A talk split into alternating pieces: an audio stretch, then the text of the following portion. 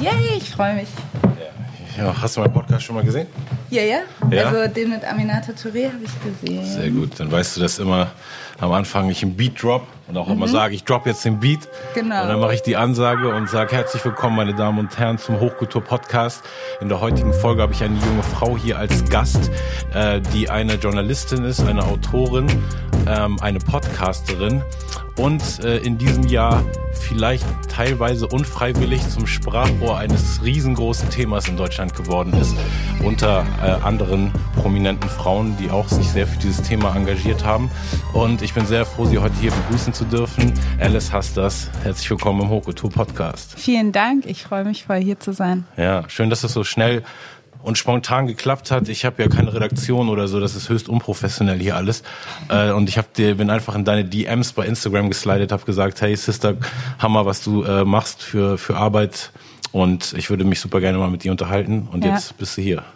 Tatsächlich äh, hätte ich es auch wahrscheinlich bei vielen anderen Leuten einfach ignoriert, wenn die das so versucht hätten bei Instagram, aber bei dir nicht.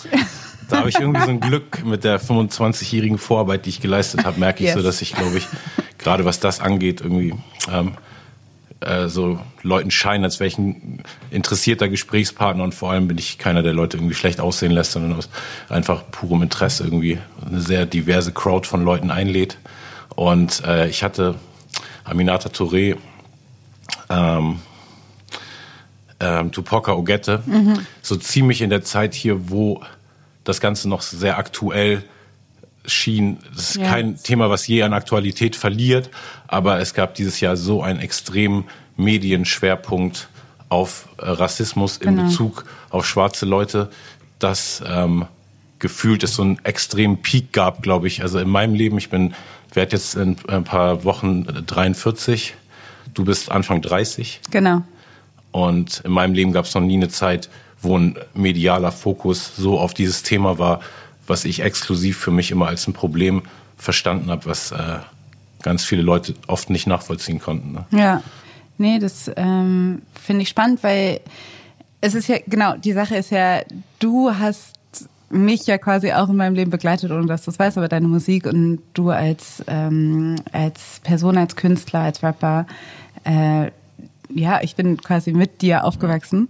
Und ähm, du warst eine der wenigen Stimmen, die halt eben dieses Thema ähm, überhaupt angesprochen hat im deutschsprachigen Raum. Zumindest für mich als damals noch junge, äh, als Teenager, äh, zumindest so, dass ich das, äh, dass es quasi bei mir angekommen ist. Also natürlich ist dieser Diskurs auch in Deutschland schon viel älter, als Leute vermuten, aber ähm, natürlich über die Musik war das extrem wichtig und deshalb freue ich mich total, dass ich jetzt hier sein Hammer. kann. Ja. Du bist ja, ähm, lebst seit einem Jahr hier in Berlin, aber bist in Köln aufgewachsen, in NRW. Genau. Und für mich ist NRW, wenn es um Deutschland aus schwarzer Sicht sozusagen geht, Ja. irgendwie auch immer so ein, so ein, ja, so ein Hub gewesen, so ein, so ein, so ein sehr, irgendwie so ein, Ja. wie so ein Mittelpunkt. Äh, Im Sinne von auch, glaube ich, die ISD hat da gestartet oder ist da Echt? gestartet? Kann das oder sein? Irgendwie habe ich auch immer so die ISD da dachte verbucht. immer, die oder, kämen aus Berlin, und, aber Oder ich ich, vielleicht auch, weil dann später ich ja auch Teil des Brothers Keepers Projektes war Mhm. und die äh, Bantu-Brüder, die das initiiert haben, das war auch Köln, irgendwie war immer so ganz viel von der organisatorischen schwarzen Seite irgendwie Ja. für mich irgendwie so ein bisschen in, in Köln und NRW verbucht und ich war auch jetzt so zwischen den Lockdowns äh, so bei einer auch nicht so ganz genehmigten Party. So die einzige Party, Mhm. wo ich dieses Jahr war, war irgendwie äh, in, in Köln ähm, bei so einer Party, wo super viele African People waren und da habe ich auch gemerkt, so gerade in der Community da waren super viele Leute so zwischen äh, lass mich lügen, so Mitte 20, Mitte 30, so, also auf jeden Fall alle so ein bisschen jünger als ich. Und, ähm, und ich bin vorher irgendwie, ich bin in der Stadt angekommen, hatte so ein, so ein Hotel da am Mediapark und bin dann irgendwie einmal, weil ich so derbe Hunger hatte und es schon spät war und nichts zu essen gekriegt hatte, einmal so auf den Ring gegangen, irgend so, weißt du, so eine Bude da gefunden und so an tausend jungen Leuten vorbeigegangen und ich bin ja eigentlich so sozialisiert durch irgendwie 20 Jahre Fame, dass ich immer so Panik vor Crowds mit jungen Leuten habe. Ja. Hab so gesehen, krass, die, ist, die sind viel zu jung, die erkennen mich einfach gar nicht mehr so und ich bin so mega so durch so eine Highlife, weißt du, so Ja, Nacht ja, so klar, durchgeslidet, wo ich ja. vor zehn Jahren einfach übertrieben belästigt worden bin und hatte so schon, und dann ist es ja immer so irgendwas zwischen Erleichterung und dann aber auch so ein bisschen so, scheiße, bin ich jetzt out, kennt mich kein Mensch mehr. Und dann bin ich irgendwie bei dieser anderen Party da gelandet, wo eben überwiegend Black People waren und ich einfach so der krasseste Volksheld war und mir voll, Leu voll viele Leute eben genau auch ja. das so gesagt haben, einfach, dass es so wenig Stimmen gab in der äh, Generation irgendwie, ähm, wo ich aufgewachsen bin, wo du aufgewachsen bist und dass es dann so voll wichtig war, eine Bezugsperson zu haben und irgendwie Leute, die über dieses Thema reden. Und äh, du hast ja Journalismus studiert in München. War dir, als du angefangen hast, dich für Journalismus zu interessieren und die Kraft des Wortes, weil mich hat ja auch die Kraft des Wortes irgendwie mhm. zum Rapper in die Richtung gelenkt, hat dich der Journalismus aus dem Aspekt schon interessiert, dass du vielleicht auch irgendwie schon inspiriert warst oder gemerkt mhm. hast, irgendwelche Leute geben dir mit Worten Halt und Stärke für dein Leben und du willst das auch für Leute machen oder was war dein Angle, wo, wo du dich für ähm, Journalismus und Worte interessiert ja. hast? Ähm, ich glaube, es gab es, gab, es gibt immer zwei Pfeiler in meinem Leben, die ich schon als schon gefühlt seit immer, ähm, ich meine, beim Schreiben war es so ein bisschen später, das muss ich erst lernen, aber ähm, die es immer gab. Und das eine war Schreiben und das andere war Tanzen. Und oh. ich habe irgendwie das Gefühl gehabt, dass die zwei Dinge sich auch so super gut ergänzt haben, weil Tanzen war so fürs Loslassen und Schreiben war fürs Festhalten, habe wow, ich mal gesagt. Das also nice. dass, dass man so diese zwei ja, ich weiß nicht, das, ohne diese zwei Dinge würde ich, glaube ich, vollkommen meinen Verstand verlieren. Mhm. Ähm, und ich habe, und ich glaube, dieses, also das Schreiben, dadurch, dass es irgendwie schon ganz lange ein Hobby war und immer intuitiv gefühlt, dass ich eh immer geschrieben habe, mhm.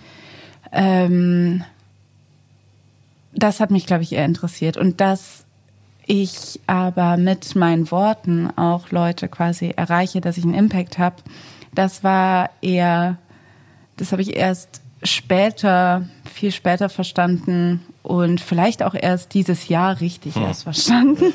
Also, ähm, weil witzigerweise war dieses Veröffentlichen und das Rausbringen eigentlich das, was mich am wenigsten interessiert hat an der Arbeit, sondern eher das Geschichten erfahren und das, ja. das Aufschreiben. Und dann dachte ich immer, ja, und dann bringe ich es raus und wen es interessiert, den, der kann es lesen oder, oder sich anschauen oder anhören. Ähm, aber war nie so richtig interessiert oder habe auch nie so richtig daran geglaubt, was auch ein bisschen schade ist, dass, ähm, dass ich wirklich einen Impact haben kann. Also. Als Autorin, als mhm. Stimme so richtig, weil irgendwie ist ja journalistische Arbeit und Autor, also irgendwie Journalist und Autor ist mhm. ja eigentlich das gleiche im Sinne von, man bringt Worte auf Papier und dann ist wieder doch unterschiedlich, weil ein Autor ist irgendwie oft Hat bekannt so für, für so, so, ja genau, mhm. so, so Werke und kann irgendwie so Journalismus wirkt irgendwie, als wenn es immer näher an der Realität sein muss, irgendwie als ja, ich würde, Bücher schreibt, oder? oder? Auf jeden Fall. Also ich finde das eine interessante Frage. Was ist der Unterschied zwischen einem Journalistin und einer Autorin? Und ich würde sagen, ähm, dass das, also es gibt keine klare Trennung. Es gibt viele Leute, die beides sind. Und ich glaube aber, eine Autorin oder ich kann als Autorin trete ich viel mehr in Erscheinung oder so. Also es mhm. ist viel mehr so mein Werk oder meine Stimme, gerade im Sachbuch. Ähm, aber auch eigentlich wäre es auch bei Non-Fiction. Aber ich hatte, ich habe das Gefühl, ich habe natürlich deshalb auch viel mehr Freiheit, weil das ist quasi meine Plattform. Und als Journalistin ist es vielleicht gar nicht so gut, so sichtbar zu sein. Also manchmal will man einfach nur, ist es auch gut, wenn man ähm, möchte man die ProtagonistInnen nach vorne stellen und eigentlich oh. relativ ähm, in den Hintergrund rücken. Deshalb ist jetzt eigentlich auch interessant, jetzt wo ich quasi also bekannt bin mit dem Namen, hm. Verändert das auch voll meine journalistische Arbeit, weil ich wenn ich jetzt irgendwo hingehe zum Interview ja. oder so, dann ist es direkt so, Alice Hass, das ist da und spricht ja, jetzt mit XY die, die wissen, und nicht. Die wollen dich jetzt für deine Stimme und nicht ja, nur für deinen Schreibstil oder dein Talent, genau. Themen auf den Punkt zu bringen. Ne? Genau. Also zumindest jetzt. Wahrscheinlich ändert sich mein Leben ist hoffentlich noch ein bisschen lang, aber ja, jetzt gerade ist es auf jeden Fall so, dass ich eher Autorin bin als Journalistin. Und aber der, der Werdegang war schon so, du hast Journalismus studiert und was war denn nach dem Journalismus, Journalismus oder Journalistik? Also das mein Studium. Studium war Journalismus, es gibt beides, aber äh, meins hieß, Was ist der ich bin Master of Journalismus. Ich weiß nicht Master genau. Of Journalismus, herzlichen Glückwunsch dazu. Dankeschön. ähm, ja, ich, äh, ich glaube, so einen richtigen Unterschied gibt es nicht. Das eine Journalistik ist, glaube ich, ein bisschen theoretisierter als Journalismus. Also ich habe ja gleichzeitig eine Ausbildung und ein Studium gemacht. Also es war sowas wie dual ja, könnte man dualen Studiengang nennen. Okay. Und dann? Ähm, also vielleicht muss ich davor sagen, ich habe genau meinen Master in Journalismus gemacht. Ich habe aber davor in Köln Sport studiert. Ich habe So. zu dem Zeitpunkt gar nicht gewusst, dass ich Journalistin werden möchte. Ich bin halt an die Sportschule gegangen, eher wegen diesem Hobby Tanzen, weil ich dachte, ich werde Tanzpädagogin oder mache irgendwie sowas. Ich habe mich gar nicht so richtig getraut. Bin ich zum Radio, Hochschulradio gegangen, habe gemerkt, ah geil, ich möchte eigentlich Journalismus machen und bin irgendwie so über also in den Journalismus geraten und dann habe ich studiert und bin dann nach Hamburg gezogen und habe äh, für die Tagesschau gearbeitet. Auch Praktikum da gemacht und bin quasi dann da geblieben. Also so war mein Einstieg. Und Hamburg ist ja deine Stadt, richtig? Genau, da bin ich aufgewachsen. Ja. Genau, und ich finde es so interessant, dass du, was du über NRW gesagt hast, weil ähm, dass NRW so ein Hub für schwarze Leute ist und irgendwie habe ich auch, denke ich, teile ich das total, aber ich hatte das gleiche Gefühl mit Hamburg, als ich nach Hamburg gegangen bin, dachte ich so, hier sind die schwarzen, hier sind viele schwarze Leute und ich habe auch das Gefühl, dass schwarze Leute da so nochmal so ein anderes Selbstverständnis von sich hatten, weil die schon, weil es irgendwie so schon etablierter schien. Die waren nicht so, also da war irgendwie aus einem ganz, also gar nicht so, wir sind jetzt aktivistisch organisiert, sondern ich hatte das Gefühl, da kam einfach, da waren viele Communities, die einfach so organisch gewachsen waren. So kam mir das zumindest vor. Ich weiß nicht, ob du das Ja, teilst, diesen interessant. Also Eindruck, in meiner Jugend gab es eben so einen Verein, den ich zum Glück irgendwann so mit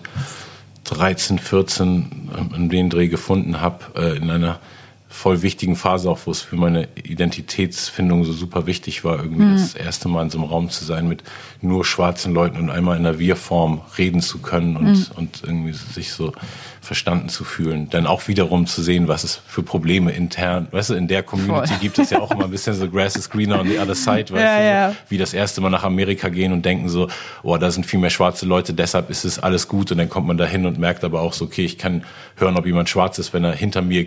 Redet, ohne ihn zu sehen, weißt du so, und das ist ja auch schon kein gutes Zeichen, wenn, weißt du, Sozialisierung dazu führt, dass Sprache von Weißen und Schwarzen so anders ist, dass, weißt du, das Ja, ja, das ist all because of racism. Genau, und, und deshalb irgendwie ähm, war ich denn da in so einem Verein, wo sich immer sonntags äh, auf so einer Etage von so einem SPD-Haus in Eimsbüttel ähm, junge schwarze Leute getroffen haben. Das war Audrey Motong, eine, eine südafrikanische Gospelsängerin, die leider vor ein paar Jahren jetzt gestorben ist.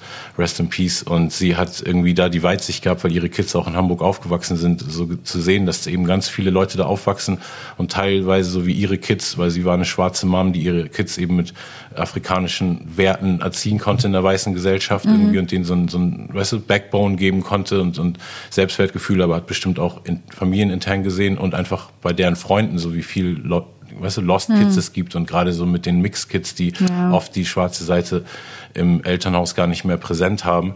Und das hat mir wirklich richtig krass den Arsch gerettet. Und deshalb, das war für mich immer so ein Ding. Und aus der Szene, mit der ich dann da aufgewachsen bin, so da habe ich natürlich immer so viele Leute irgendwie über die Jahre im, im Auge behalten und es haben sich immer mal hier und da schon so Sachen entwickelt, aber ich habe irgendwie, ja, ich, nicht das Gefühl, dass jetzt so die Aktivismus, weißt du, so, oder dass das viel so, aber klar, doch, es gab schon eben auch Events, weißt du, es gab Miss Africa Events und es geht ja auch Genau immer so darum, wie so eher. eine Szene sich ne, nach außen hin, nicht nur, da, Ja. was du schon sagst, nicht nur um den Aktivismus-Part und da gab es schon viele Sachen in Hamburg. Genau, weil ich habe eher das Gefühl, ja, vielleicht ist es nicht so der Aktivismus. Ich finde, Berlin, also Berlin ist, weil wenn es um schwarzen Aktivismus geht, dann ist es für mich total, ist Berlin total stark. Ja. Und auch so, dass es teilweise, glaube ich, für schwarze Menschen, die nach Berlin kommen, auf der einen Seite voll bereichernd ist, und auf der anderen Seite fast so ein bisschen einschüchternd, weil man irgendwie denkt, so, I don't, know. so, das, da ist irgendwie die Politisierung hier ist total krass. Ich hatte aber das Gefühl, in Hamburg gab es eher so eine, genau, irgendwo ein schwarzes Selbstverständnis, was sich aber nicht, also auch um die Identität natürlich drehte, aber nicht so um die, um die Politisierung. Auch wenn, wenn natürlich die Identität politisch ist. Aber ich glaube, Nee, was du schon, glaube, ja. das, was du schon irgendwie beschrieben hast. Nee, das stimmt. Also genau, da gab es so Beauty, genau. Miss Africa war oder solche So, Sachen. Und auch immer ähm, Nigel, so ein, so ein super Bassist aus Hamburg, hat auch Mhm. echt über, glaube ich, zehn Jahre immer dann im, äh, im Februar den, ähm, äh, oh Gott, wie heißt es im Februar mal der äh, Black History Month? Ja, genau, Black History Month. Ja. Genau, der hat das immer in Hamburg gemacht und dann Ja. zu dem Thema eben super viel ähm, Mhm. Events in dem ganzen, also Lesungen und, und Konzerte und, Ja. und Social Events gemacht und da gab es schon auf jeden Fall immer. Das, ja, das ist ja wichtig, wie bei jedem Thema. Und Das liegt dann echt auch immer so an so ein paar Leuten, so, um irgendwie so ein Thema äh, an, an den Start zu bringen. Und jetzt dieses Jahr nach dem George Floyd ähm, Desaster, Fiasko, wie auch immer man es nennen will, nach dieser Riesentragödie, die da weltweit irgendwie gefühlt in Realtime gebroadcastet wurde, irgendwie in, allen Medien-Outlets und auch auf unseren Timelines im Social Media. Ähm, das hat dann das Thema ja so hochgekocht, dass dann auf einmal dein Buch ähm, und auch das Buch von Tupoka und, und viele äh, Sachen, die irgendwie in denen äh, Samen, die schon gestreut waren und Weisheiten und Wahrheiten, die schon ausgesprochen waren, die so ein bisschen, weißt du, so nur von den Leuten vorher gesehen wurden, die sich explizit dafür interessiert haben. Und jetzt Ja. auf einmal wurde es zu so einem ähm, krassen Fokusthema. Und wie war denn eigentlich die Zeit, wo du das Buch geschrieben hast? Und äh, was war so deine Beweggründe nochmal für die Leute, die es nicht wissen? Dein Buch hat den für einige Menschen sehr provokanten Titel, was weiße Menschen nicht über Rassismus hören wollen, aber sollten wissen, wissen sollten. Wissen sollten, ja. Ja. Und ähm, genau, erzähl erstmal, was Mhm. so quasi zu dem Zeitpunkt ist letztes Jahr rausgekommen. Du wirst ja bestimmt da ein bisschen dran gewerkelt haben, so wie, Mhm. Wie lange und was war so dein Beweggründe, wie, du es angefangen dazu hast. kam. Ja. also ich bin, ähm, genau, ich war zu der Zeit, ich war in Hamburg und habe über KollegInnen eine Frau kennengelernt, die hatte einen Blog. Ähm, und ich hatte mal was gepostet auf Facebook, irgendwie so eine, äh, als die, nach der, am Tag der Bundestagswahl, also 2017, als die AfD in den Bundestag gewählt worden ist. Ich hatte mich zu der Zeit schon total viel mit den Wahlen auseinandergesetzt, weil ich bei der Tagesschau gearbeitet habe. Das heißt, die AfD, dass die mit so viel Prozent in den Bundestag einzieht, das war mir sehr bewusst. Ich habe quasi tagelang nichts anderes, irgendwie mich mit nichts anderem beschäftigt zu dem Zeitpunkt. Aber so in diesem sehr journalistischen Sinne, so ich betrachte das alles sehr distanziert, das, also so ich betrachte das ohne in irgendeiner Form einer emotionalen Reaktion. Und an dem Tag habe ich aber gemerkt, so ich kann, ich kann das jetzt gerade nicht einfach so ganz nüchtern betrachten. Ich musste auch, ich bin, habe gewählt und musste auch abends zur Arbeit, aber so dazwischen war ich so, ey, das ist halt nicht, für mich bedeutet das nicht das Gleiche wie für mein Umfeld, mein weißes Umfeld. Ähm, das hier fühlt sich sehr bedrohlich an und ich hab, mache mir sehr Sorgen, was jetzt kommt in den nächsten Jahren. Ähm, und habe das einfach bei Facebook aufgeschrieben. Und dann hat sie gesagt, hey, willst du nicht irgendwie mehr darüber schreiben auf diesem Blog? Und da habe ich so angefangen, über so Identität zu schreiben. Und dann hat mich eine Literaturagentur angefragt, ob ich nicht ein Buch schreiben möchte. Und ich war so, klar, schreibe ich ein Buch. Ich habe das Gefühl, es gibt super viel, was irgendwie nicht klar ist. Also ich hatte das Gefühl, ich habe ganz viele Themen, die, also ich wüsste, wie man ein Buch damit füllen kann.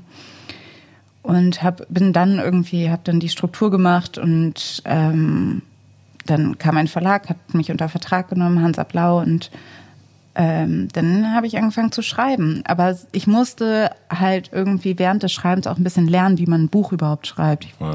So ein bisschen so, hey, wie macht man das überhaupt, wie strukturiere ich mich und Das war im Studium nicht inbegriffen, oder? Nein. Das haben die dir beigebracht.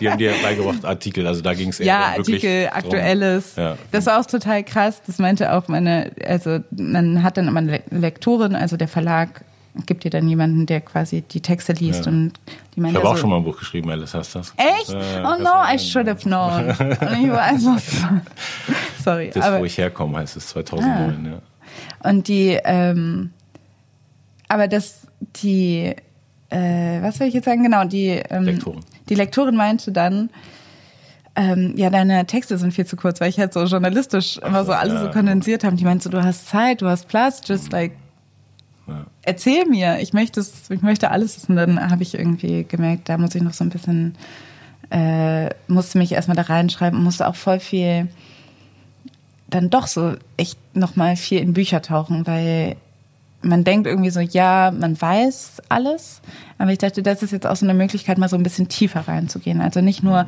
meine Alltagssituation zu beschreiben und nicht nur sagen, es ist nervig, dass mir jemand in die Haare fasst, sondern die Geschichte von Afrohaar ist folgende. Das ist eine Geschichte der Unterdrückung und es gibt die, und deshalb ist das so politisch und so weiter. Also das war mir total wichtig, nicht nur zu sagen, das und das habe ich erlebt, sondern das in, in Kontext zu setzen, Richtig. historisch und genau. gesellschaftlich. Exactly. Und das war, äh, das war quasi mein Anliegen für das Buch. Ja. War, die, war der Titel schon von Anfang an da oder wann, mm -mm. wann ist der gekommen und es war das irgendwie so eine, ja. so, so, wie so, eine, so ein Beigedanke, den du hattest, wo du dachtest, okay, eigentlich müsste äh, das wie so die, die der Titel unterm Titel, weißt du? Ja. Gibt doch manchmal so auf ja, ja. Deutschland schwarz-weiß oder was war dieses mhm. Noah So Buch, ne? Also könnte ja, er ja auch dein Buch, ne? Also so einfach mhm. irgendwie so, so ein, so ein großes, weißt du, so, mhm. so simples Statement so also, und dann genau. irgendwie da drunter so als Beilein, ne? Was weiß ja, Leute nichts, aber irgendwie das ist ja schon so ein sehr langer und Voll. dann auch irgendwie dann doch eindeutig in Deutschland, wo so ein Thema noch nicht so viel diskutiert wurde und jetzt auch durch äh, jüngste Medienhistory bewiesen, provokanter Titel für einige Leute. Wie kam das? Wann, wann, kam, hat, wann hat er sich aufgedrängt? Ich, ja, ich frage mich so, wie dieses Buch, also was dieses Buch wäre ohne diesen Titel, weil dieser Titel halt irgendwie ähm, voll viel Diskussion immer auslöst. Auch schon als das Buch rauskam, natürlich auf sehr viel kleinere, ähm, auf kleinerem Raum. Ja. Aber okay, also als diese, der Arbeitstitel von diesem Buch, als es quasi noch ein Exposé war und bei der Literaturagentur lag, war Halbdeutsch. Und ich dachte so, Halbdeutsch wäre so ein, die, die Problematik oder die, das, das Schwierige an diesem Wort würde vielleicht schon rüberkommen. Aber ich habe gemerkt, das kommt nicht rüber, weil Leute denken, it's, it's just a normal word. Ja. So, habe gedacht, okay, das ist ein blöder Titel. Ähm, dann hieß es als Arbeitstitel, hieß es, glaube ich, wie ich lernte, dass ich schwarz bin. Und das waren aber alles so Sachen, die kamen eher von der Agentur oder vom Verlag und die fanden den auch gut. Und ich meinte so, ich möchte nicht, dass das heißt, wie ich lernte, dass ich schwarz bin, weil ich wusste schon immer, dass ich schwarz bin. Ich habe das nicht gelernt. Ähm, deshalb passt dieser Titel nicht. Und ich wollte es eher so, ich wollte so eher so ein uneindeutigen, so einen, so einen mehrdeutigen, vieldeutigen äh, Titel haben, sowas wie unsichtbar oder sowas. Also Nein. Sachen, die, das, das wäre viel mehr das gewesen, was ich, was ich irgendwie, ähm, ja, wo sich das Thema noch nicht so ganz aufzwängt, genau. aber was es eigentlich geil auf den Punkt bringt. Genau, ja. weil für mich ging es die ganze Zeit, also ging viel, das war so ein zentrales Thema, dieses sichtbar und unsichtbar. Also irgendwie ist man sehr sichtbar und gleichzeitig fällt man ja. aber raus und wird ignoriert und so. Und der Verlag war so, ja, aber das ist halt so, dann keiner checkt, was, also dann interessiert dieses Buch niemanden. Dann brauchen wir einen guten Untertitel und dann weiß so, boah, unsichtbar, wie das und das so und so ist. Ich mochte diese Titel eigentlich nicht habe aber mehr und mehr verstanden, dass das ist, was der Verlag gerne möchte. Gerade bei Sachbüchern ist es so, wie das und das so und so ist, ja, wie genau. bla bla bla. Deshalb sage ich, es ist irgendwie die Tagline, also ja. unsichtbar, was mhm. weiße Leute nicht. Genau. Tun, ne? Und dann habe ich irgendwann mal den geschrieben, als es schon eine Weile lang hin und her ging, habe ich den geschrieben, ich verstehe jetzt, was ihr wollt. Ihr wollt so einen Titel wie, was weiße Menschen nicht über Rassismus hören wollen. Sowas wollt ihr. Und die so, ja, sowas ist doch ein guter Titel. Und dann war ich quasi schon so ein bisschen resigniert und auch zu unsicher, um irgendwie für meinen Titel unsichtbar zu kämpfen. Und habe gesagt, ja, genau, whatever, dann nehmen wir dann, was weiße Menschen nicht über Rassismus hören wollen. Und diese, und wir fügen noch hinzu, aber wissen sollten, weil es ist ja konstruktiv. Ja. Okay, whatever. Ich war dann so, okay, hm. ist mir egal, macht. Und als das Buch rauskam, habe ich mich auch mega unwohl gefühlt zuerst mit dem Titel, weil ich war so, ich kann das selber gar nicht aussprechen. Ich finde das irgendwie, passt nicht.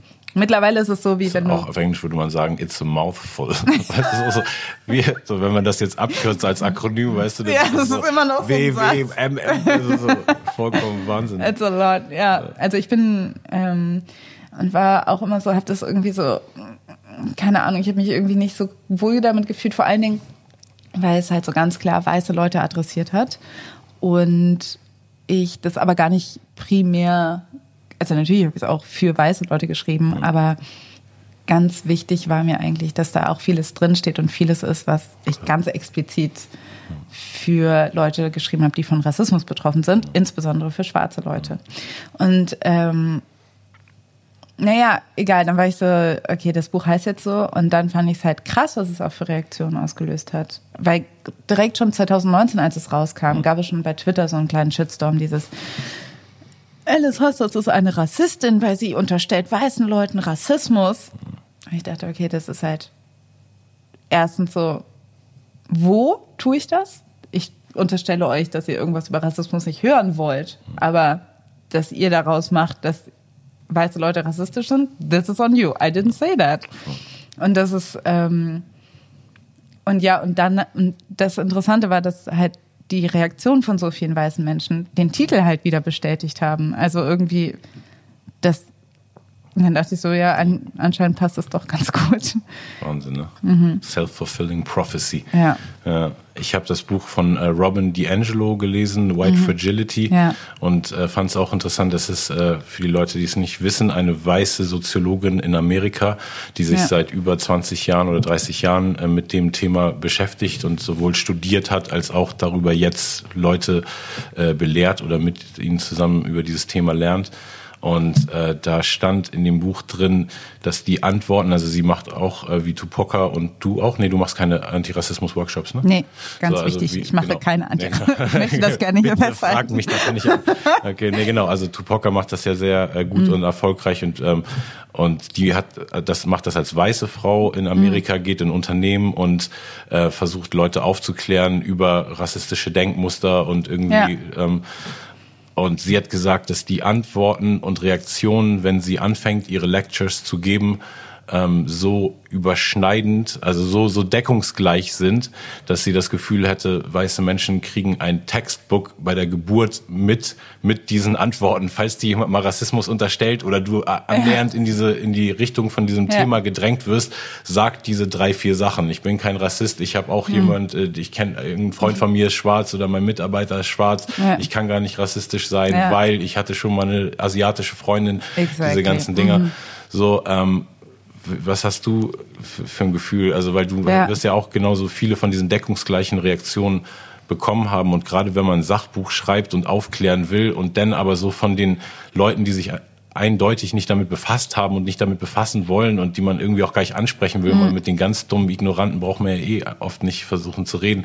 Wie ist es denn, wenn dann so, so ein Feedback so überschwappt in, in so eine ja. und, und du das Gefühl hast, so, ey, was?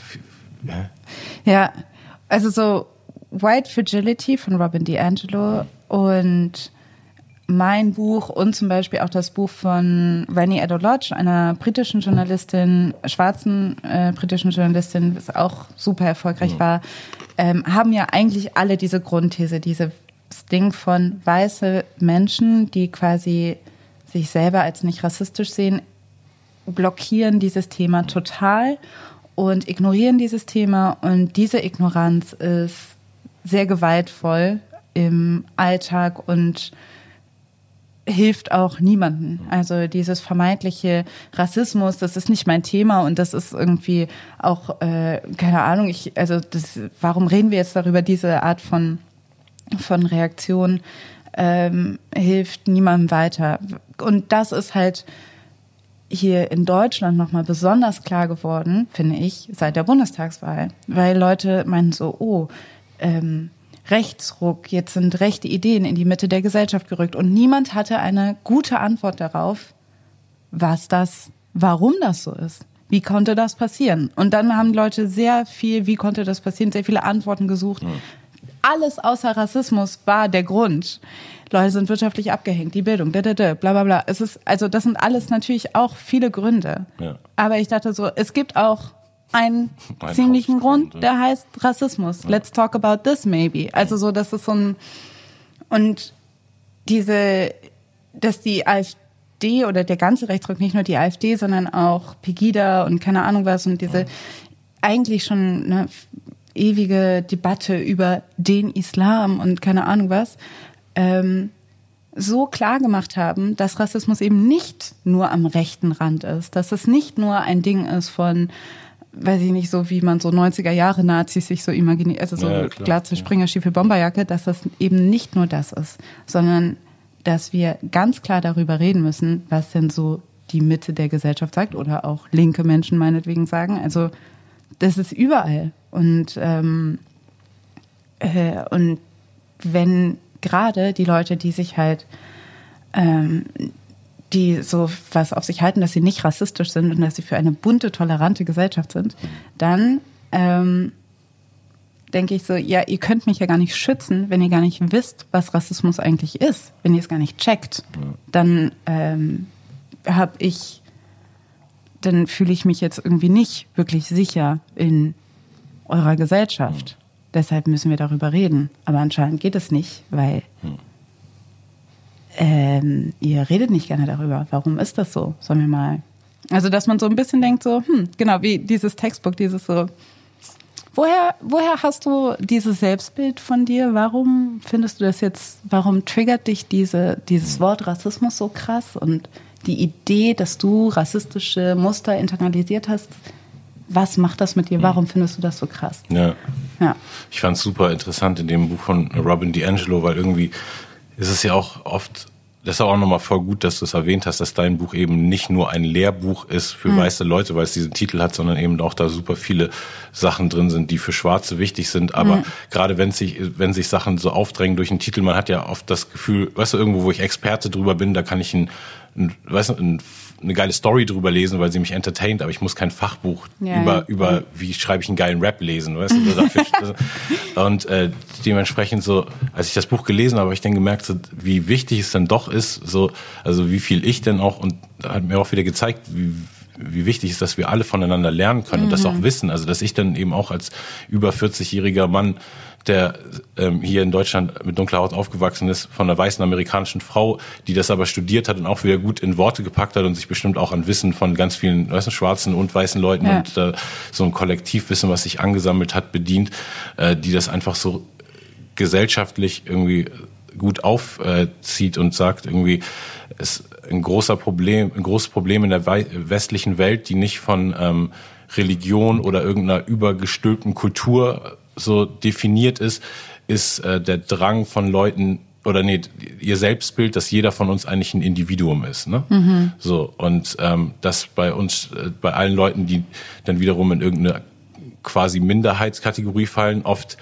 die Individualität weggenommen wird, weil ich bin dann eben nicht nur Sammy, der in den Raum kommt und du bist nicht nur Alice, sondern du bist die, die Schwarze oder die mit den mhm. mit den witzigen Zöpfen oder mhm. weißt du so irgend so ein, so ein Stigma dazu und allein der Punkt, ähm, wenn man nicht mit irgendeinem so Stigma aufgewachsen ist, macht es dann ja wohl für viele Leute schon super schwer zu verstehen, dass man so gewertet werden kann. Ne? Also sie hat so gesagt, äh, Individualismus ist so echt Mitschuld sozusagen, dass ähm, so viele Leute in dieser Gesellschaft einfach ja das nicht nicht verstehen, dass nicht jeder sich komplett selber definiert und dass man als Individualist, auch wenn man sich so bezeichnet, dass man trotzdem geprägt ist von gesellschaftlichen Normen, von Einflüssen und von mhm. Denkmustern, mit denen man, denen man aufgewachsen ist. Voll. Also ich glaube, die Leute, also das kann man jetzt richtig sehen, dass ähm, die Menschen, die in irgendeiner Form von Diskriminierung betroffen sind, ähm, sehr klar merken, wo die Grenzen ihres ihrer individuellen in Individualität sind. Mhm. Also weil du merkst, okay, du wirst da,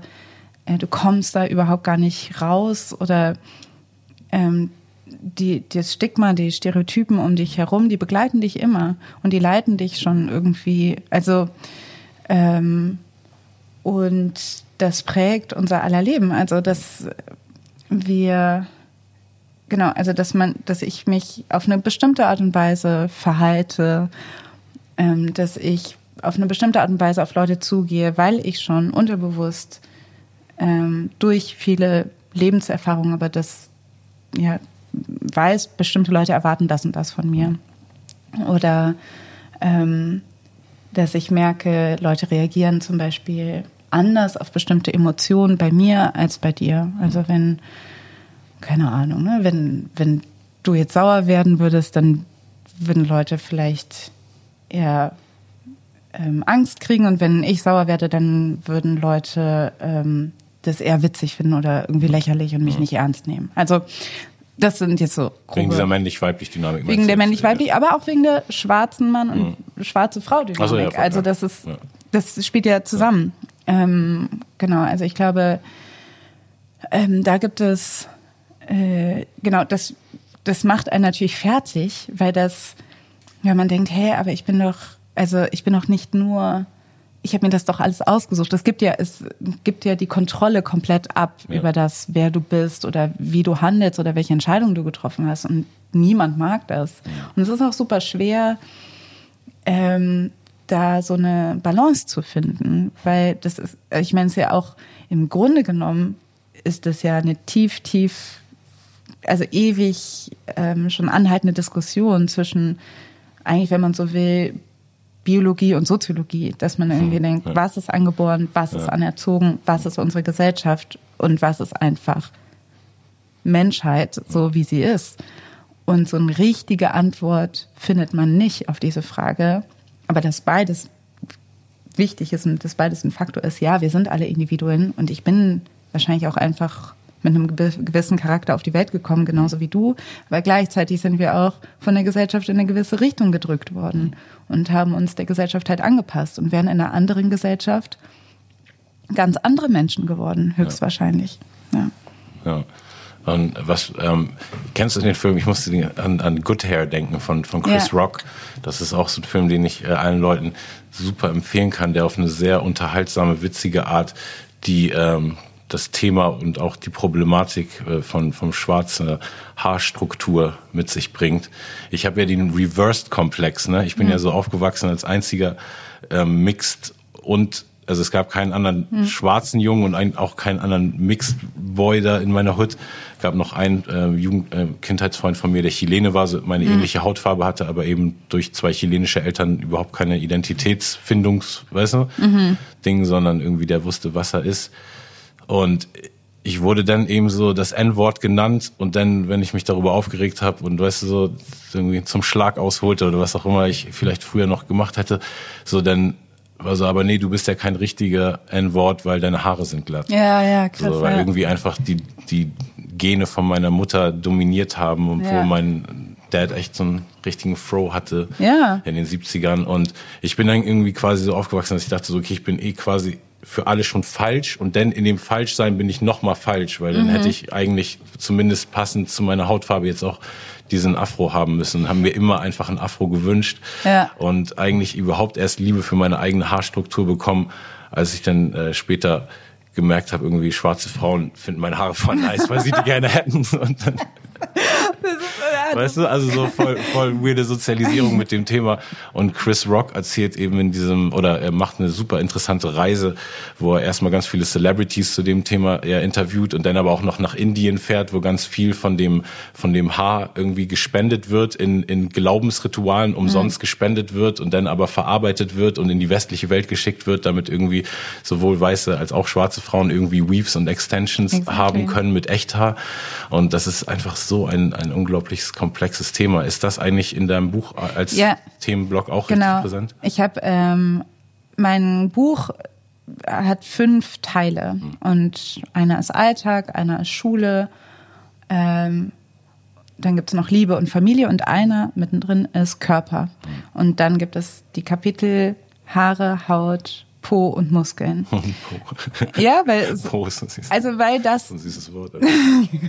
ja, oder Hintern, ich wusste auch nicht, aber es ist halt, weil das einfach Dinge sind, die extrem, also unsere Körper, schwarze Körper sind extrem politisiert und stigmatisiert und identitätsprägend. Also ich habe das auch nochmal gemerkt, weil es gibt natürlich in, auch in diesem Rassismusdiskurs, der sich mehr um so ähm, Religion oder Nationalität speist, da geht es sehr, das, also gibt es ja diese Haltung, was ja auch stimmt, dass dieser Rassenbegriff mit, Kult, mit dem Kulturbegriff ersetzt worden ist und dass diese ganze Sache so ein- eine Kulturebene bekommen hat.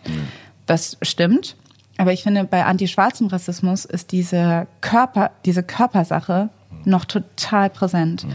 Ähm, wie unsere Körper gesehen und gewertet werden und wie sie uns eine Identität geben und wie sie auch innerhalb von schwarzen äh, Communities hierarchisiert werden. Und ich finde es total interessant, was du erzählst mit deinen Haaren, weil ich habe zwei Schwestern und ich bin die dunkelste in, von meinen Schwestern. Und meine eine Schwester, das weiß ich auf jeden Fall, hat sich immer gewünscht, dass sie meine Hautfarbe hätte. Also auch da bei Mixed-Kindern ja. ist es oft so, dass sie sich eigentlich wünschen, ähm, nochmal, also so eine größere Eindeutigkeit, was das genau, Schwarzsein genau, angeht. Das und genau eigentlich so die, die Dinge, die strukturell wirken, dass es dir eigentlich diese glatten Haare, sag ich mal, in, in der Gesellschaft eigentlich einen Vorteil geben, mhm. weil Leute mit glatten Haaren als professioneller oder irgendwie keine Ahnung was angesehen werden dass es für dich individuell, für deine Identität aber eine Herausforderung ist und dass du denkst, nee, ich will genau das Gegenteil. Ich möchte, ich möchte quasi ähm, durch die glatten Haare fehlt mir oder habe ich weniger Zugehörigkeit. Genau, genau das. Und das die ja. glatten Haare selber hätten mir jetzt trotzdem nicht irgendwo einen Pass gegeben. Also trotzdem jeder Raum, wo ich reinkam, weiß meine ganze Kindheit lang wurde ich mhm. immer bewertet, weil ich immer der Einzige war. Und also ja. der Weiße hat mich immer bewertet, gefühlt. Das war nicht immer jetzt irgendwie. Psychoterror genau. oder weißt du, so nur gemein, aber es war auch echt fast so, dass ich so gemerkt habe als Faustregel so bei ähm, Leuten, die so sozialisiert sind, dass nicht multikulturell sozialisiert sind, mm. so dass immer zum Thema gemacht werden muss, ne? Also wirklich irgendwie ja. bei jeder Firmenfeier von von meiner Mutter bei ihren, ähm, wenn da so eine Firmenfeier war, weiß ich, da haben die mich so der, der braune Bomber genannt. Uff. Und weißt du, es war einfach immer so, also es musste immer mhm. benannt werden. Ja, so. Und das alleine das ist ja irgendwie für einen schon so ein Ding der Unmöglichkeit, irgendwann nicht mehr mit diesem Mindstate äh, durchs Leben zu gehen. Aber mir, bei mir sind es mhm. wirklich auch so Waves. Also ich hatte echt, glaube ich, auch mal ein paar Jahre, wo ich mich super wenig in der Öffentlichkeit weißt, mein Selbstbild darüber definiert habe und nicht jeden komischen Blick und so darauf bezogen habe. Mhm. Und jetzt aber in den letzten Jahren ist und gerade natürlich in diesem Jahr und nach dem ganzen George Floyd Ding und diese, wo das Thema nochmal so hochgekocht wird, merke ich auch wieder, es ist schon viel mehr wieder, weißt du, dass man automatisch wenn man so viel darüber nachdenkt und dieses Selbstbild von sich hat, weißt du so? Voll, ja. So, ja, ja, voll. Die ganze Zeit irgendwie damit mhm. auch konfrontiert ist, äh, psychisch. Ne? Ich glaube, das ist halt ähm, das, was gerade, glaube ich, bei ähm, Leuten, die irgendwie, ne, also man sagt ja Diaspora, also ne, Leute, die irgendwie nicht da aufwachsen, wo sie, wo ihre Wurzeln liegen. Mhm. Das ähm, zum einen, aber insbesondere bei Mixed-Leuten nochmal ganz besonders, diese so eine nicht aufzuhebende Melancholie ähm, da ist, wenn es um Zugehörigkeit geht. Und das, weil wir immer spüren, dass unsere Existenz eine Antithese zu dem ist, was irgendwie in der Welt vorherrscht. Mhm. Zwischen, es gibt einen Unterschied zwischen Schwarz und Weiß und das sind fast Gegensätze und mhm. das geht nicht zusammen. Und, ja. und was wir, zur Hölle sind wir da? Ja, und wir spüren natürlich ja. immer, sind irgendwie gezwungen zu denken, okay, wir müssen jetzt irgendwie rausfinden, was in mir ist weiß und was in mir ist schwarz. Das ist so mapping it out. Und das Ding ist aber, nein, es ist halt nicht getrennt. Es ist nicht Öl und Wasser, was irgendwie so auf, wo man genau weiß, was zu was gehört. Das ist, wir sind auch eine Einheit. Wir sind eins. Wir sind nicht halb halb. Und dieses Denken, äh, das ist halt auch die Krux, wenn man so über über Identitäten redet und über Rassismus redet, muss man diese Kategorisierungen aufrechterhalten, um darüber reden zu können. Ja. Weil es gibt sowas wie eine schwarze Realität, eine schwarze Identität und eine weiße Identität. Und gleichzeitig bleibt es natürlich auch Fakt, dass diese Dinge nicht logisch sind und dass die nicht funktionieren, dass, die kein, dass da keine logische Grenzziehung möglich ist. Also das ist, glaube ich, so ein bisschen die Krux äh, am Rassismusdiskurs. Und ja, das ist irgendwie einerseits so was ist, was ganz reell als System indoktriniert wurde in uns alle und eine Wahrheit ist, aber eine Wahrheit, die sich eben nur für bestimmte Leute ganz klar abzeichnet und für andere Leute so eine Art Mythos ist, der am liebsten dann, weißt du, so weggeredet ja. werden äh, will mit mit eben auch schönen äh, Sentiments. Ne? Ja, also ich meine, ich habe wirklich so das Gefühl, so ich ich bin nicht mit vielen racist Kids aufgewachsen. Ich mhm. habe das Gefühl, so dass die Eltern ähm, von, von das von vielen Kids das wirklich gut gemeint haben in diesem es, es gibt keine Farbe und mhm. alle sind gleich mhm. und wenn du mal jemand siehst, der eine andere Farbe hat, dann reagier in keinster Form darauf, was ja gut ist, wenn es äh,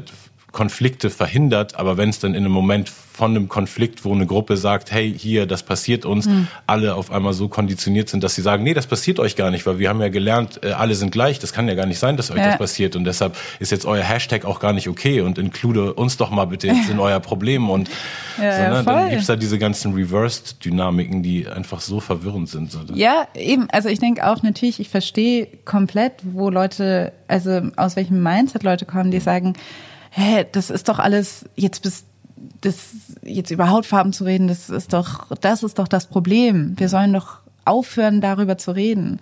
Aber dann denke ich so, ja, aber eben diese ganzen Sprüche fallen halt doch. Also wie du erzählt hast von ähm, hier deinen, den Kollegen deiner Mutter oder so. Und ähm, wir sind alle damit irgendwie aufgewachsen. Und guck mal, was wir, mit welchen Kinderliedern wir aufgewachsen sind, mit welchen Kinderbüchern. Also so, ja. woher, wir haben diese Informationen ja irgendwo her. Und dass dann so mal so ein witziger Spruch fällt oder keine Ahnung, was so, dass so viele, ich bin aufgewachsen auch mit, ähm, mit vielen Leuten, mit denen ich aufgewachsen bin, bin ich ja heute immer noch befreundet. Aber auch dieses so, immer wenn irgendwie eine schwarze Person kam, ha, Alice, ist das dein Bruder, ist das dein Onkel, kennst du den? Oder irgendwie auf irgendwas Braunes, guck mal, sieht aus wie du, oder guck mal, das bist du das wurde, meine Hautfarbe war immer, also Leuten, da war ein ständiges Bewusstsein, dass ich braune Haut habe und das ist, war auch a lot of times war das halt so, ähm, äh, wurde das thematisiert oder wurde sich drüber lustig gemacht und über meine Haare und keine Ahnung was. Also ähm,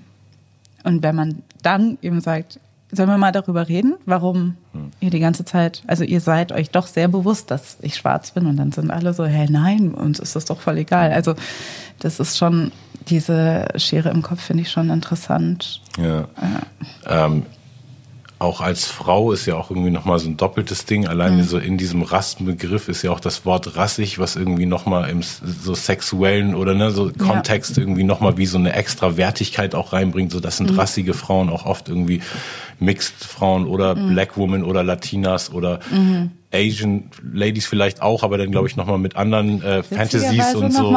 Äh, ne, genau, so mit, mit anderen so Stigmen, äh, Stigmata belegt.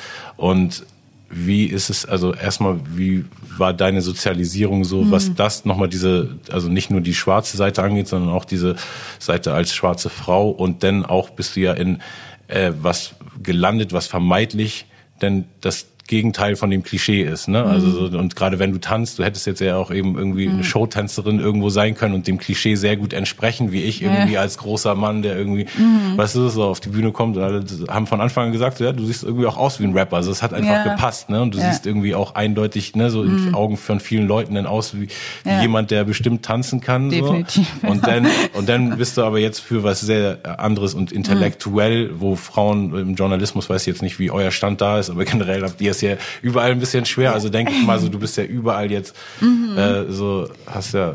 Ich glaube, das hat total dieses Ding, dass ähm, Leute mir viel mehr zugetraut haben, dass ich irgendwas körperliches machen kann, also dass ich auch tanzen kann. Das, da wurde mir so, das wurde mir zugetraut und dass ich aber schreiben kann oder so, es wurde mir nicht zugetraut. Ähm, und deshalb habe ich mir das auch nicht zugetraut. Also ich dachte, ähm, ne, das eine kann ich eher und das andere, das mache ich gerne, aber das, das, ich kann da nicht, ich kann das nicht machen. Und deshalb, ich, äh, das schreibe ich auch in meinem Buch, ich glaube, das hatte total die Entscheidung beeinflusst, warum ich überhaupt Sport studiert habe. Because honestly, ich habe nie so richtig Sport gemacht. Wenn du an die Sportschule in Köln gehen musst, musst du voll viel, du musst Kugelstoßen, Schwimmen, Leichtathletik, Basketball, Klettern, Boxen. Ich habe so viele Sportarten gemacht während meines Studiums. Davor habe ich halt okay, ich habe getanzt, ich habe Capoeira gemacht, aber sonst ich habe nie Sport, ich war keine Nie so auf Drill, sondern nie. einfach das, was dir Spaß bringt. Ja. So und das hat man halt auch gemerkt. So ich war so voll der Outsider, was das angeht. Ähm, aber und habe dann auch eine Weile lang getanzt und da habe ich auch, aber das Problem mit dem Tanzen war auch immer, dass ich mich sehr, dass es mir sehr bewusst war, dass es da eben diese Stigmatisierung gibt und mhm. Tanzen in der Öffentlichkeit. Ich tanze immer noch am liebsten alleine in meinem Wohnzimmer, mhm. weil ich irgendwie diese Blicke, ich kann das nicht so gut. Mhm. Ähm, und diese, genau, diese Sexualisierung, die da kam und dieses Gefühl von so, ja, und gleichzeitig aber auch dieses Absprechen von, von einem wirklichen Talent, dass das mein Talent ist, also die Absprechung, meiner Individualität, ja. weil es hieß so, klar kannst du tanzen, weil du bist ja schwarz. Mhm. Wie uncool ist das, jemand zu sagen, es ist, na, es ist klar, dass du das kannst, weil du aufgrund deiner Hautfarbe. Ja. Ich kenne viele Menschen, viele schwarze Menschen, die nicht tanzen können. Hm. Ich kann zum Beispiel auch nicht singen oder so. Und das wurde mir immer wie so ein Defizit ausgelegt, als ob ich das machen müsste, also als ob ja, ich das können müsste. Das können, ja. ähm, also das heißt, auch beim Tanzen war es zwar so, dass ich das Gefühl hatte, da war, genau, viele Leute waren so, haben sich überhaupt nicht gewundert. Hm. Ähm, und gleichzeitig hat mir das das auch so ein bisschen vermiest. Also ich hatte nicht das Gefühl, dass es mir irgendwie einen Vorsprung oder eine Freiheit gegeben hat. Eigentlich eher im Gegenteil. Auch da hatte ich dann das Gefühl, hier gibt es eine gewisse Erwartungshaltung. Und ich kann mich auch nur noch in diesem Rahmen bewegen, dass ich entweder diesem Stereotyp entspreche oder nicht. Aber es ist schon da quasi. Also es ist nicht so, dass ich irgendwie diesen, also Tanz einfach so begegne und da einfach mein ganz eigene, meinen eigenen Weg dahin äh, finden kann. Und ganz ehrlich, ey, auch dieses Showbusiness ist auch, also gerade wenn es ums Tanzen geht, ja. Leute, die tanzen, es ist halt, du, du bist halt quasi, ne, niemand, TänzerInnen sind immer im Hintergrund, niemand kümmert sich um dich, alle denken, du bist irgendwie ein bisschen dumm, man wird scheiße behandelt, es ist halt leider so. Und, und dann muss man immer lächeln, immer gut drauf sein. Und dann, ey, also eben wie man dann auch als Frau behandelt wird, ich I didn't like it. Ja, das kann ich mir auch vorstellen. Aber ich finde das, was du davor gesagt hast, so mit dieser Selbstwahrnehmung, alleine nicht, weißt du, wenn man so sich von zwischen mehreren Talenten was aussuchen kann, die man mhm. hat, hat man ja eh so ein, ist man ja super blessed und hat einen Bonus. Und ähm, bei mir ist es nämlich auch so, dass ich so oft so also ich bin aber auch vielen Klischees, glaube ich, entsprochen, so denen ich vielleicht, weißt du, die mhm. optisch, äh, die an mir haften. Aber zum Beispiel gerade auch, wenn es so ein, weil Tanzen ist ja irgendwie auch ich weiß jetzt nicht, wie du tanzt, aber mhm. generell unterstreichst ja auch nochmal quasi dieses Sexuelle, ne? Oder diese, mhm. diese Körperlichkeit einfach, mhm. ne? So. Und ich hatte zum Beispiel als Rapper auch immer ein Problem, so obwohl es nie an Input äh, im echten Leben gemangelt hat, so an Frauenthemen und so, aber ich habe immer ein Problem gehabt, sowohl ehrlich über Beziehungssachen zu schreiben, mhm. als auch, aber auch so diese machoiden, sexy, ich bin cooler Typ und hey Baby, komm mal. Mhm. Also ich habe mhm. so, so ganz wenig sowas in meinem Katalog, also ja, ja. verschwindend wenig. Und wenn dann irgendwie auch immer so von irgendeiner Songidee oder so, weil an sich sind natürlich alle Extremthemen immer voll gut für Rap, ne? So, weil die, die krassesten Punchlines findest du immer in den extremsten Bereichen. Gewalt, mhm. Sex, Drogenkonsum, mhm. Kriminalität. So, ne? Und ähm, trotzdem habe ich mich mit dem Thema immer voll unwohl gefühlt und immer sehr wohl ähm, mit so mit textstarken Sachen. Also mhm. weißt du, mit so Sachen, wo ich einfach wusste, das ist poetisch super wertvoll und Leute können irgendwie daraus lernen und ich kann, kann jetzt irgendwie die Rap-Crowd damit überzeugen und die checken meinen Flow und meine fünfsilbigen Reime. Aber wenn da jetzt irgendwie der Vater oder Opa von irgendjemand mhm. steht, dann sagt er auch so, oh, der Junge, der sagt richtig schlaue Sachen und kann ja. gut formulieren. Und irgendwie hatte ich auch immer diesen Anspruch, also als mich diese intellektuelle Seite, dass ich so bestechen kann, immer mehr gereizt, als dass ich jetzt auch durch, weißt du, nur mhm. pure Krassheit oder pure, weißt du, so irgendwie ja. Klischee bedienen. Äh, Formeln ähm, so an mein Ziel kommen. Und deshalb finde ich, finde ich das voll interessant. Also gerade wenn man sich zwischen so zwei fundamental unterschiedlichen Sachen, die irgendwie weißt du, so mit ganz anderen Klischees belegt sind, entscheiden kann und muss. Ist deine Schwester nicht äh, professionell? Ja, sie ist Tänzerin. Ja. Ähm, genau, und geht jetzt, ich meine, jetzt ist sie 33 und geht mehr so in Richtung so auch Performance und Kunst, also ähm, aber hat ganz viel, ganz lange im kommerziellen Tanz ihr, hauptsächlich ihr Geld verdient. Schreibt jetzt aber auch viel mehr. Also okay, so das, ähm, genau, also er hat auch dieses Schreiben und Tanzen, oh. aber ähm, dann doch einen ganz anderen Weg als ich.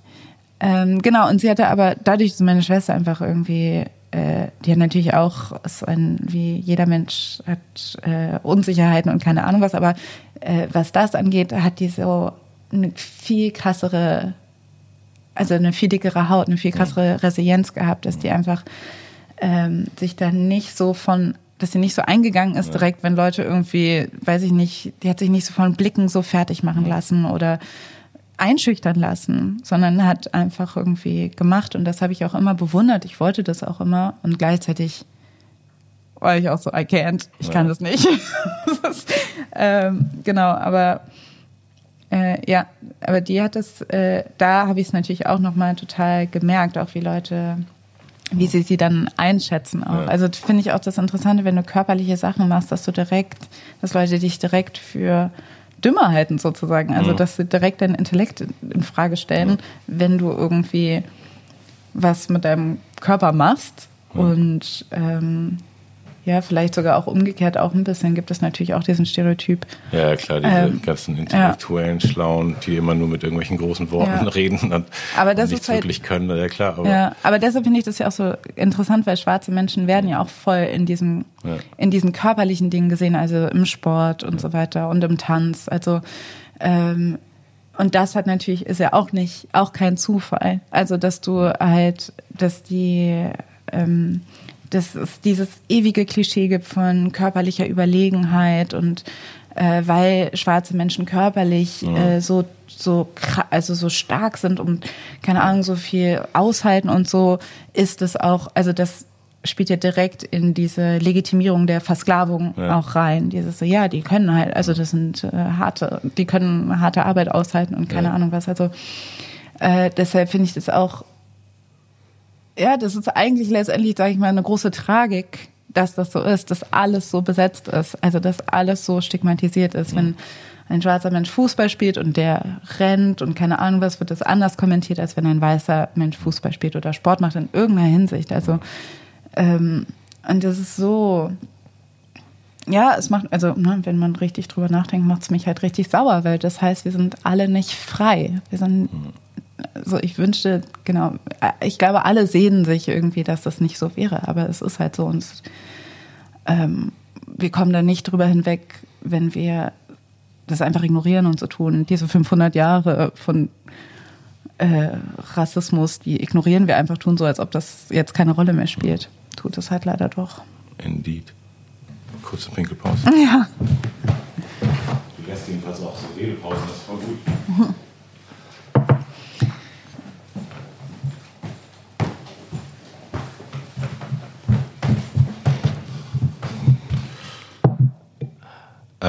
dieses Jahr, dieses Jahr war ja dein Buch, wie wir gesagt haben, äh, sehr im Fokus. Und ich habe dich einmal gesehen, irgendwie genau, glaube ich, in der Woche auch nach George Floyd, ähm, wo ich so auf YouTube irgendwie jeden Tag auch geguckt habe, ne, so was sind so an, an Updates da von mhm. den Threads, wo ich so, denen ich folg. Und das sind ja überwiegend bei mir so ähm, Ami und International Sachen. Und dann war da aber irgendwie so ein Tagesthemen- oder Tagesschau-Ding, wo da stand irgendwie ähm, Alice Hasters im mhm. Interview. Und dann ähm, habe ich darauf geklickt und mir das irgendwie angeguckt und das war so ein Typ, der irgendwie auch so ein bisschen, der sah aus, das hätte ja unsere Hautfarbe. Ja, so, es ist, ist der einzige ist schwarze Tagesschauspieler. Schon, ne? Grüße gehen raus an okay. Michael Pawlitz. Okay, der, he's been holding it down for a while, aber es ist halt so, man sieht ihn kaum, weil er nicht in der 20 Uhr spricht, Entschuldigung. Ach so, nee, nee, alles gut, das ist ja ein guter, guter mhm. Rahmeninformation, mhm. weil ähm, ich hatte irgendwie so das Gefühl, dass der, also aber das ist ja vielleicht auch die Art, wie man denn fragen muss fürs Publikum, ne? Mhm.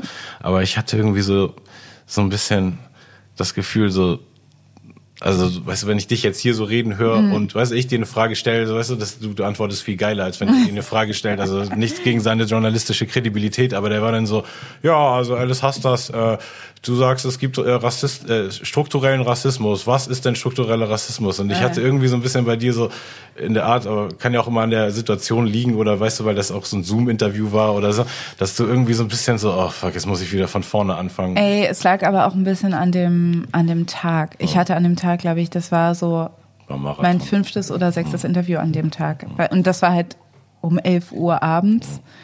Und ich war einfach so fertig, weil ich war einfach so, ich habe das heute schon mhm. gefühlt 500 Mal gesagt. Ja. Und es ist immer noch so eine hochemotionale Zeit. Aber das war halt so, genau, ich war einfach so. Äh,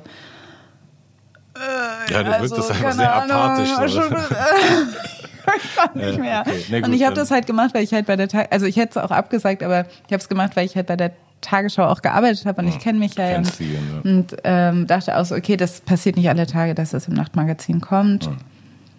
Und war einfach so, genau, war wie in so einem Tunnel und war so, okay, ich mache das jetzt auch noch. Aber ja, das ist nicht mein aber, liebstes Interview, um mh. ehrlich zu sein. Ja. Aber war, äh, war es generell in der Zeit, also weil du hattest denn ja dieses Thema, ich denke, jeder äh, deutsche schwarze Mensch, der irgendwie vocal über dieses Thema in seiner Vergangenheit war, wurde dieses Jahr penetriert mit, äh, mit Anfragen, sich dazu zu äußern. Ja. Und ähm, viele, die ich kenne, inklusive mir, haben es fast gar nicht bis äh, selten wahrgenommen. Ich habe eben meinen eigenen Podcast als Plattform genutzt, dieses Thema irgendwie ähm, immer im Gespräch zu halten. So, aber ich habe ein Interview gegeben und habe den Typen danach auch wirklich so eine Lecture gegeben. So, ich, äh, das war dann so ein Ding, was meine Mutter macht ja so Teil von meinem Management und so die ganzen Terminanfragen und die sagt mir dann auch immer schon so, die weiß genau, wenn irgendwelchen Fernsehkram von RTL brauchst du mich gar nicht fragen, so, aber so niveauvolle Formate und dann war es irgendwie so ein NDR Radio-Talk-Format und dann bin ich da hingegangen und dann habe ich eben auch genauso mich so gefühlt, wie du, als du da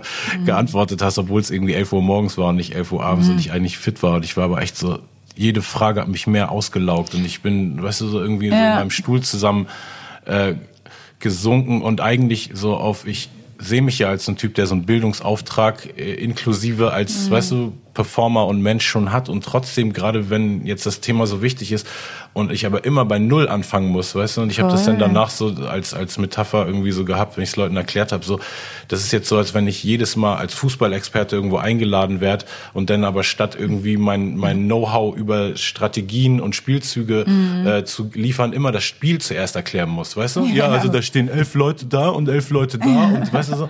Und, und Ja. ich war halt wirklich frustriert und das war aber auch so ein junger, ähm, engagierter Journalist, äh, der vielleicht auch hier den Podcast guckt und weiß, dass ich es gut gemeint habe mit ihm und das jetzt auch kein Lästern ist. Und ich habe dem danach gesagt, ich so, Digga, guck mal, es gibt richtig gute Bücher und habe dein Buch und das von Tupoka auch äh, erwähnt und gesagt, so, selbst in Deutschland gibt es echt so aktuelle, richtig gute Bücher über dieses Thema. Und wenn du die vorher gelesen hättest und mich dann einlädst und wir so ein bisschen mehr auf Augenhöhe über dieses Thema reden und nicht, nicht das Gefühl habe, ich muss dir jetzt was erklären, was dich nicht so interessiert, dass du es im Vorfeld richtig gut recherchiert hast, um es dann im Publikum zu senden, was es wahrscheinlich gar nicht interessiert, wo es nur ein Dorn im Auge ist. Das kann keine, weißt du, das ist keine Ja. journalistische Glanzleistung und da erwarte ich einfach auch mehr irgendwie von Leuten, weißt du so. Voll, das kann ich aber und, auch verstehen. Äh, und habe zum Glück dann so eine Ehrlichkeit, dass ich mittlerweile dann das so Leuten sagen kann und das echt wie so eine konstruktive Kritik von so einem, weißt du, so einem Mhm. Baba mit einem weißen Bart drüber kommt, so dass dann auf jeden Fall anders, weißt Ja. du, so früher hätte ich es ein bisschen arroganter den Leuten gesagt und so, äh, Sammy ist der, der bis Arschloch, aber ich glaube, jetzt hat das wirklich auch einen Lehrwert bei so Leuten. Aber hast du das äh, Gefühl, dass du irgendwie, dass es einen Wachstumsprozess gab in der Debatte oder musstest Mhm. du auch über die Monate immer wieder bei Null anfangen oder hattest du das Gefühl irgendwann so, okay, jetzt haben die Leute vielleicht schon mal oder es zeichnet Mhm. sich ab aus deren Fragen, dass die dein Buch und andere äh, Werke dazu gelesen haben und schon so ein bisschen Ja. Themen äh, fester sind und sicherer? Ja. Kurz noch zu deiner, äh, zu dem, was du gesagt hast. Ich finde auch, ich fand, ich kann das total verstehen, äh, weil ich würde jetzt mal sagen, du bist ja auch Künstler und mit deiner Kunst hast du, trägst zur Aufklärung und zum Diskurs bei, aber da, deshalb ist ja manchmal auch dieses Reden mit Journalisten und Journalistinnen ähm, so äh, voll anstrengend für Leute, die eigentlich nicht darauf getrimmt sind, diese Kommunikation jetzt über diese Medien zu machen, sondern denkt so, ich habe halt einen Song gemacht, ich habe einen Track gemacht, so hör dir den an, da ist alles drin, was also so ich will dir das jetzt nicht nochmal erklären, so dass war genau dafür habe ich ja diesen Track gemacht. In den also, 90ern war ich genauso. Ja. So alles, was ihr über, was über mich wissen sollt, ist in diesen fünf Tracks, die es jetzt von mir gibt. Da gab es nur fünf Songs Ja. von mir, so zwei EPs und ich war da so, ich gebe keine Interviews, was soll ich noch erzählen? Kann ich aber auch verstehen, weil dieses, Voll. weil eben, weil, weil das ist ja der Grund, warum du es halt nicht erklärst, sondern in eine Kunstform packst, ist, weil du denkst,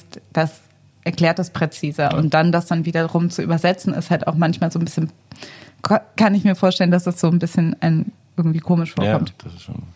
Aber ähm, ich habe das Gefühl, dass das sehr unterschiedlich ist. Also vielleicht insgesamt würde ich sagen, ist der Trend schon so gegangen, dass Leute jetzt tiefer liegende Fragen stellen. Also dass es schon sowas gibt, dass Leute irgendwie über bestimmte Themen reden wollen, wie kulturelle Aneignung oder so. Und da habe ich das, da habe ich gedacht, okay, das, das setzt ja schon mal so ein bisschen was voraus. Ähm, und jetzt wurde zum Beispiel auch ein bisschen zumindest auch über Colorism geredet, also über ne, die Hierarchisierung zwischen ähm, Leuten, die als, also zwischen einer rassifizierten Community, insbesondere, das wurde jetzt so viel bei schwarzen Menschen gemacht. Also diese Sachen ähm, ich denke so, aha, wir haben jetzt hier, wir kommen einen Schritt weiter. Das sind halt Themen, die du erst ansprechen kann, wenn du, kannst, wenn du verstanden hast, dass es Rassismus gibt. Ja.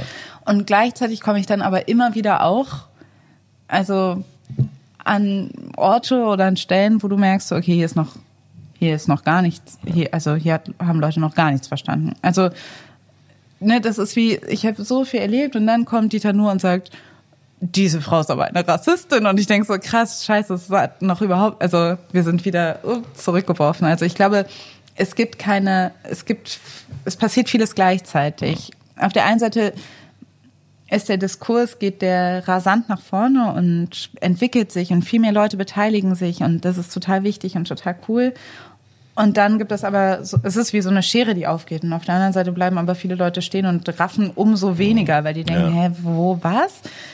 People of Color what? Also so, dass die halt so sind. Aber ähm, ich habe schon das Gefühl, dass eben, da sehe ich ja auch meine Aufgabe, mm, dass ich halt diesen Kommunikationspart auch übernehme. Weil ich ja. kenne, ähm, ich arbeite in den Medien, ich arbeite im Journalismus, ich weiß, wie das funktioniert und ich weiß auch, wie JournalistInnen funktionieren und wie die fragen und wie die so drauf sind ich habe das Gefühl, dass die Sachen, die ich in meinem Buch thematisiert habe, mir ist total bewusst, dass ich bei weitem nicht die Erste bin, die das aufschreibt und diese Themen benennt.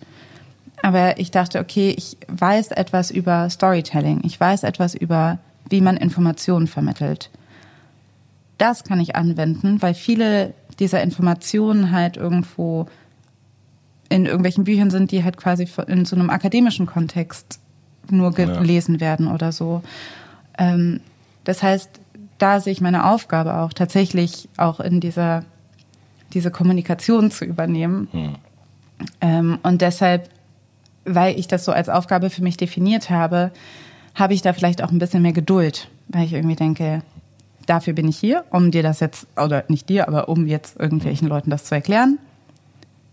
Und wenn ich jetzt aber denken würde, hey, das, das ist jetzt aber nicht gar nicht primär meine Aufgabe, würde es mich auch viel mehr stören. Ja, klar, also. auf jeden Fall. Aber trotzdem war der Radius von den Leuten, die du im Idealfall aufklären oder ähm, bereichern wolltest mit mit äh, zusätzlichem Wissen, ja viel kleiner gedacht äh, ja. vor diesem Jahr. So ja. und war dir das aber also, weil du irgendwie gerade sagtest, so das mhm. ist mein Auftrag. Ist es jetzt auch sozusagen durch diese größere Öffentlichkeit noch mehr zu deinem Auftrag geworden? Also mhm. beziehungsweise richtet sich dein Auftrag jetzt an den Mainstream oder bist du auch immer noch so auf, okay, whoever reads it? Oder hast du jetzt schon mehr das Gefühl, so, okay, ich bin eben einer dieser Stimmen, die gehört werden und ich kann das nicht solchen äh, verkifften Künstlern wie Sammy zumuten, dass der jetzt jeden Tag zu jedem Thema dann so ein Instagram-Statement macht, so, sondern jetzt bin ich eben die Stimme dafür, weil ich eben dafür geschult bin. Ich kenne diese journalistischen Prozesse, plus ich habe das Fachwissen eh schon im Buch manifestiert. Aber also die Frage ist, ist die Öffentlichkeit, hat die deine Mission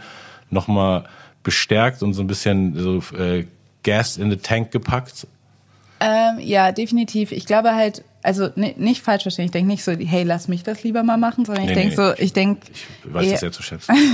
nee, genau, der Gedanke ist so, ich möchte eigentlich, ich möchte Leute, die ähm, von Rassismus betroffen sind, aber nicht immer über Rassismus reden wollen oder vielleicht nicht auf diese Art auf Rass über Rassismus reden wollen, entlasten. Dass ich, dass Leute irgendwie, genau, es, die Mission war schon so eine Vermainstreamung ja. dieses Diskurses, ja, das dass man, dass Leute das checken, was struktureller Rassismus ja. ist.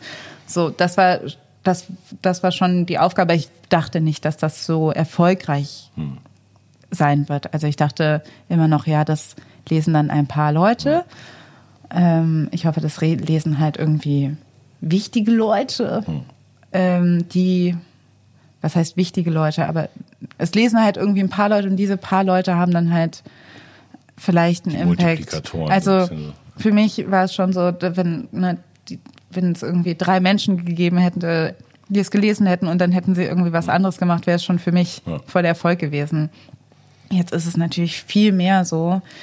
Und ich habe gemerkt, okay, das ähm, es ist halt nicht etwas, ich dachte halt, das mache ich mal zwischendurch. Dieses Buch ist vielleicht, das kommt raus und dann bin ich da vielleicht zwei, drei Monate mit beschäftigt. Und dann wird mich wieder, wird mich, mich wieder meinen alten Aufgaben und ich gebe ab und zu vielleicht, wer es braucht, mein Interview. Und das ist natürlich Jetzt bist du ganz anders. Jetzt bin ich nonstop. Das ist eigentlich nur das Thema. Also ich bin fast selber, ich glaube, ich bin fast ein bisschen selber erstaunt, wie, wie lange ich das schon durchhalte und irgendwie noch Puste habe.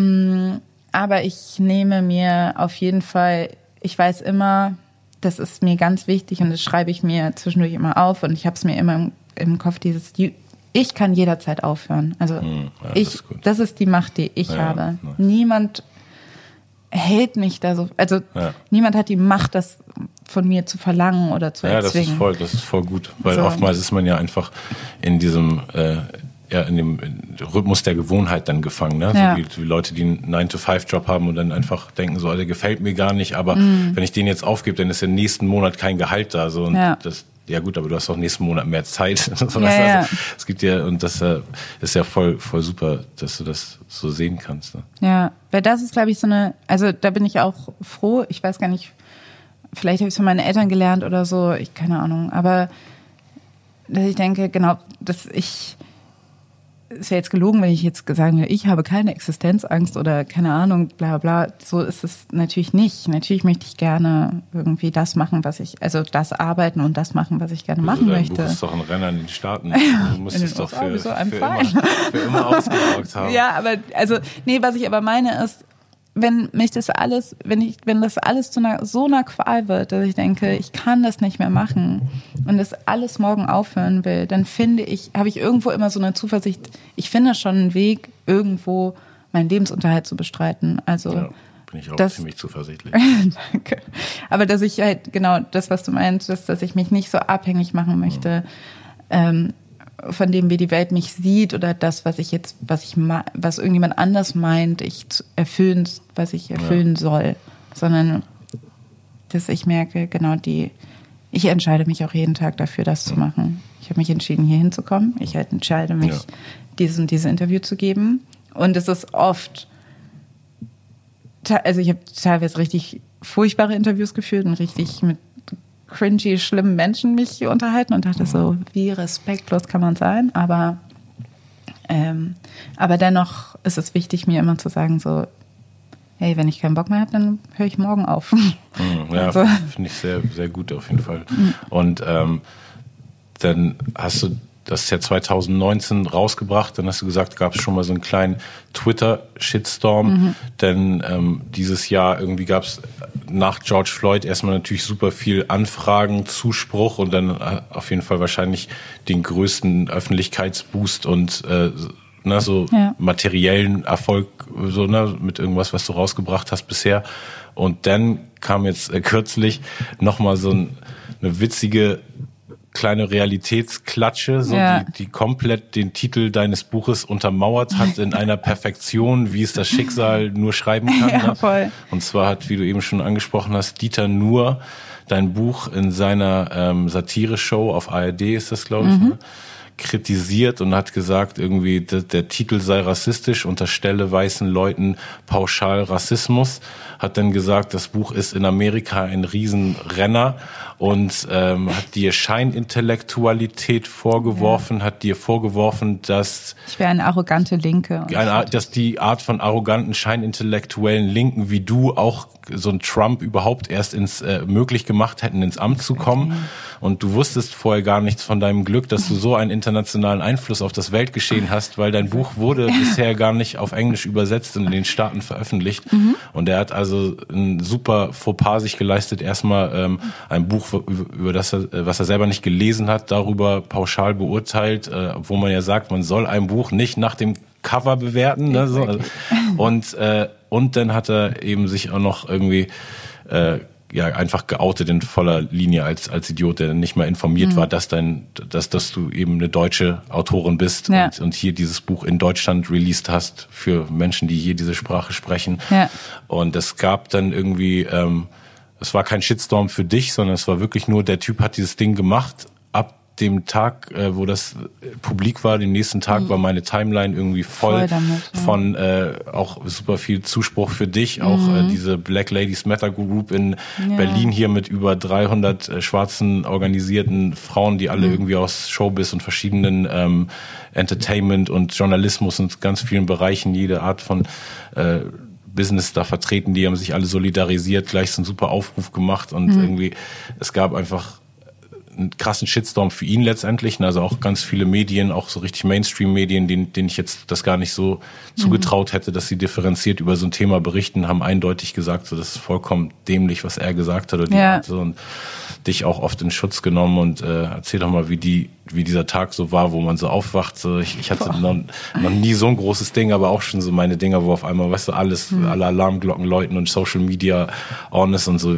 Wie war dieser Tag, wo du so gemerkt hast, wow, krass, was ist denn jetzt gerade los? Ich weiß, dass es an einem Donnerstagabend ich habe was gemacht, was ich normalerweise nie mache. Ich hatte so ein Q&A auf Instagram gemacht und hatte war eh die ganze Zeit bei Social Media und habe irgendwie so Nachrichten äh, beantwortet. Und irgendwann mal in diesen Nachrichten kam dann so viel so, hä, Dieter Nuhr hat gerade was über dich gesagt im Fernsehen. Und ich war so, hä, okay. Äh, witzigerweise hatte ich mit dem Podcast, den ich mit meiner Freundin Maxi mache, Feuer und Brot, hatten wir über Comedy und Satire und Cancel Culture gesprochen und Dieter Nuhr angesprochen. Und ich dachte so, hä, hat er unseren Podcast gehört? Hat er irgendwie, kommentiert er jetzt irgendwas dazu oder so? Und habe es mir angeguckt. Ähm, und habe es gesehen und war so, ach. Also ich war, ich war einfach, das war so meine, das war meine Reaktion. Es war noch nicht mal so dieses, hey, what, wie kann er das sagen, weil ich schon so viel gewohnt war. Also diese Argumentation war keine neue. Dass ich in den USA Bestseller-Autorin bin, das war neu. Das war neu. Aber das, also diese, dieses Niveau der Argumentation und dieses, hey, ich bin super originell mit meinem Hot Take, dass du eigentlich, also so Alice Hass ist eigentlich die Rassistin und sie ist eigentlich der Grund, warum äh, es diesen Rechtsruck gibt, gab es schon seitdem das Buch raus war, diese These. Und äh, deshalb war ich so nicht so wirklich äh, überrascht oder beeindruckt oder so und war so, genau, mein erster Gedanke war auch nur so, okay, das wird jetzt anstrengend, weil jetzt werden Leute mir sehr viele Leute dieses Ding schicken und keine Ahnung was. Und ich wollte mich eigentlich eher nicht dazu verhalten. Habe, glaube ich, aber noch so kurz getwittert, so wusstet ihr schon, dass mein Buch ein Riesenrenner in den USA war und dachte, okay, damit hat sich, dass ich, dass Leute wissen, ich habe es gesehen und und dann hätte ich nie gedacht, dass das so groß wird, dass das so eine Diskussion wird. Und auf der einen Seite war es natürlich anstrengend und ich hätte es nicht gebraucht, sagen wir mal so. Ähm, dass, weil Aufmerksamkeit, auch wenn ich das Gefühl hatte, eben die überwältigende Mehrheit, die zumindest das, was bei mir angekommen ist, hat erkannt, was das, dass das rassistisch war oder dass das irgendwie, ähm, dass das Buch falsch eingeschätzt war und so weiter, respektlos war und Voll so. einfach mega Fehl am Platz. Und ähm, das, also das haben viele Leute verstanden und da war ich irgendwie froh drum, hm. weil ich dachte, ich weiß auch nicht, ich glaube, viele, viele Menschen, oder nee, ich bin mir sehr bewusst, dass viele, viele Menschen vor mir, die Ähnliches gesagt haben oder Ähnliches symbolisiert haben, ganz krasse Sachen aushalten mussten in der Öffentlichkeit und da kam nicht so eine große Solidarität ja. und haben irgendwie was gesagt. Also so viele Leute wurden irgendwie äh, schon angegangen, keine Ahnung, oder ähm, und die haben halt nicht irgendwie, keine Ahnung, super viel Soli bekommen von whoever. Ähm, das heißt, ich war sehr überwältigt davon ähm, und war sehr glücklich davon. Und auch gerade das, was eben Black Women Matter gemacht hat, die haben dann noch, die haben sich so krass organisiert, einen öffentlichen Brief geschrieben und das Gespräch gesucht und keine Ahnung was. Also diese Solidarität zu erfahren und zu erfahren, dass ich nochmal und so deutlich nochmal vor Augen geführt zu bekommen, dass viel meiner Arbeit ähm, ange also er wertgeschätzt wird, erkannt wird und, und gesehen wird, ist natürlich, da war ich, das hat eigentlich überwogen, was, also, ja, okay, es war sehr ärgerlich, was Dieter nur gesagt hat, aber das, was bei mir ankam, war sehr viel Solidarität und dafür bin ich sehr dankbar. Mhm. Genau. Also Ja. ich muss natürlich auch sagen, ähm, ne, wie gesagt, also das, ich denke auch, da waren natürlich auch viele Leute bei. Also ich denke dann auch mal so, ich, ich, I see it with a grain of salt, sage ich mal, weil natürlich sind dann auch viele Leute, so ein bisschen wie diese schwarze Kache auf Instagram posten. Also dann, du merkst, es, es ist so ein Selbstläufer und es wird auf einmal ein Trend und dann ist es ganz klar, Leute sagen, ah, Dieter Nuhr ist blöd, weil alle sagen anscheinend, ja, Dieter klar. Nuhr ist blöd und ähm, ich weiß, dass da natürlich auch so ein Element davon dabei war. Ja. Aber ähm, wenn ich nochmal so sehe, was Leute, also wenn wir jetzt, ne, das ist nicht so richtig zu vergleichen, aber wenn man noch sieht, was wie Clemens Tönnies letztes Jahr 2019, dieser Fußballtrainer, der diesen super rassistischen Spruch gemacht hat, wenn über ähm, afrikanische Menschen, wenn die ein Kraft, wenn wir den Kraftwerk bauen, dann äh, kriegen die weniger Kinder und so. Also ganz schlimm. Ähm, wie da noch darüber geredet wurde, wie viel der verteidigt wurde und es hieß so, ja, aber der ist ja kein Rassist. Das ist, der ist nicht, der, der setzt sich auch voll viel gegen Rassismus ein und so.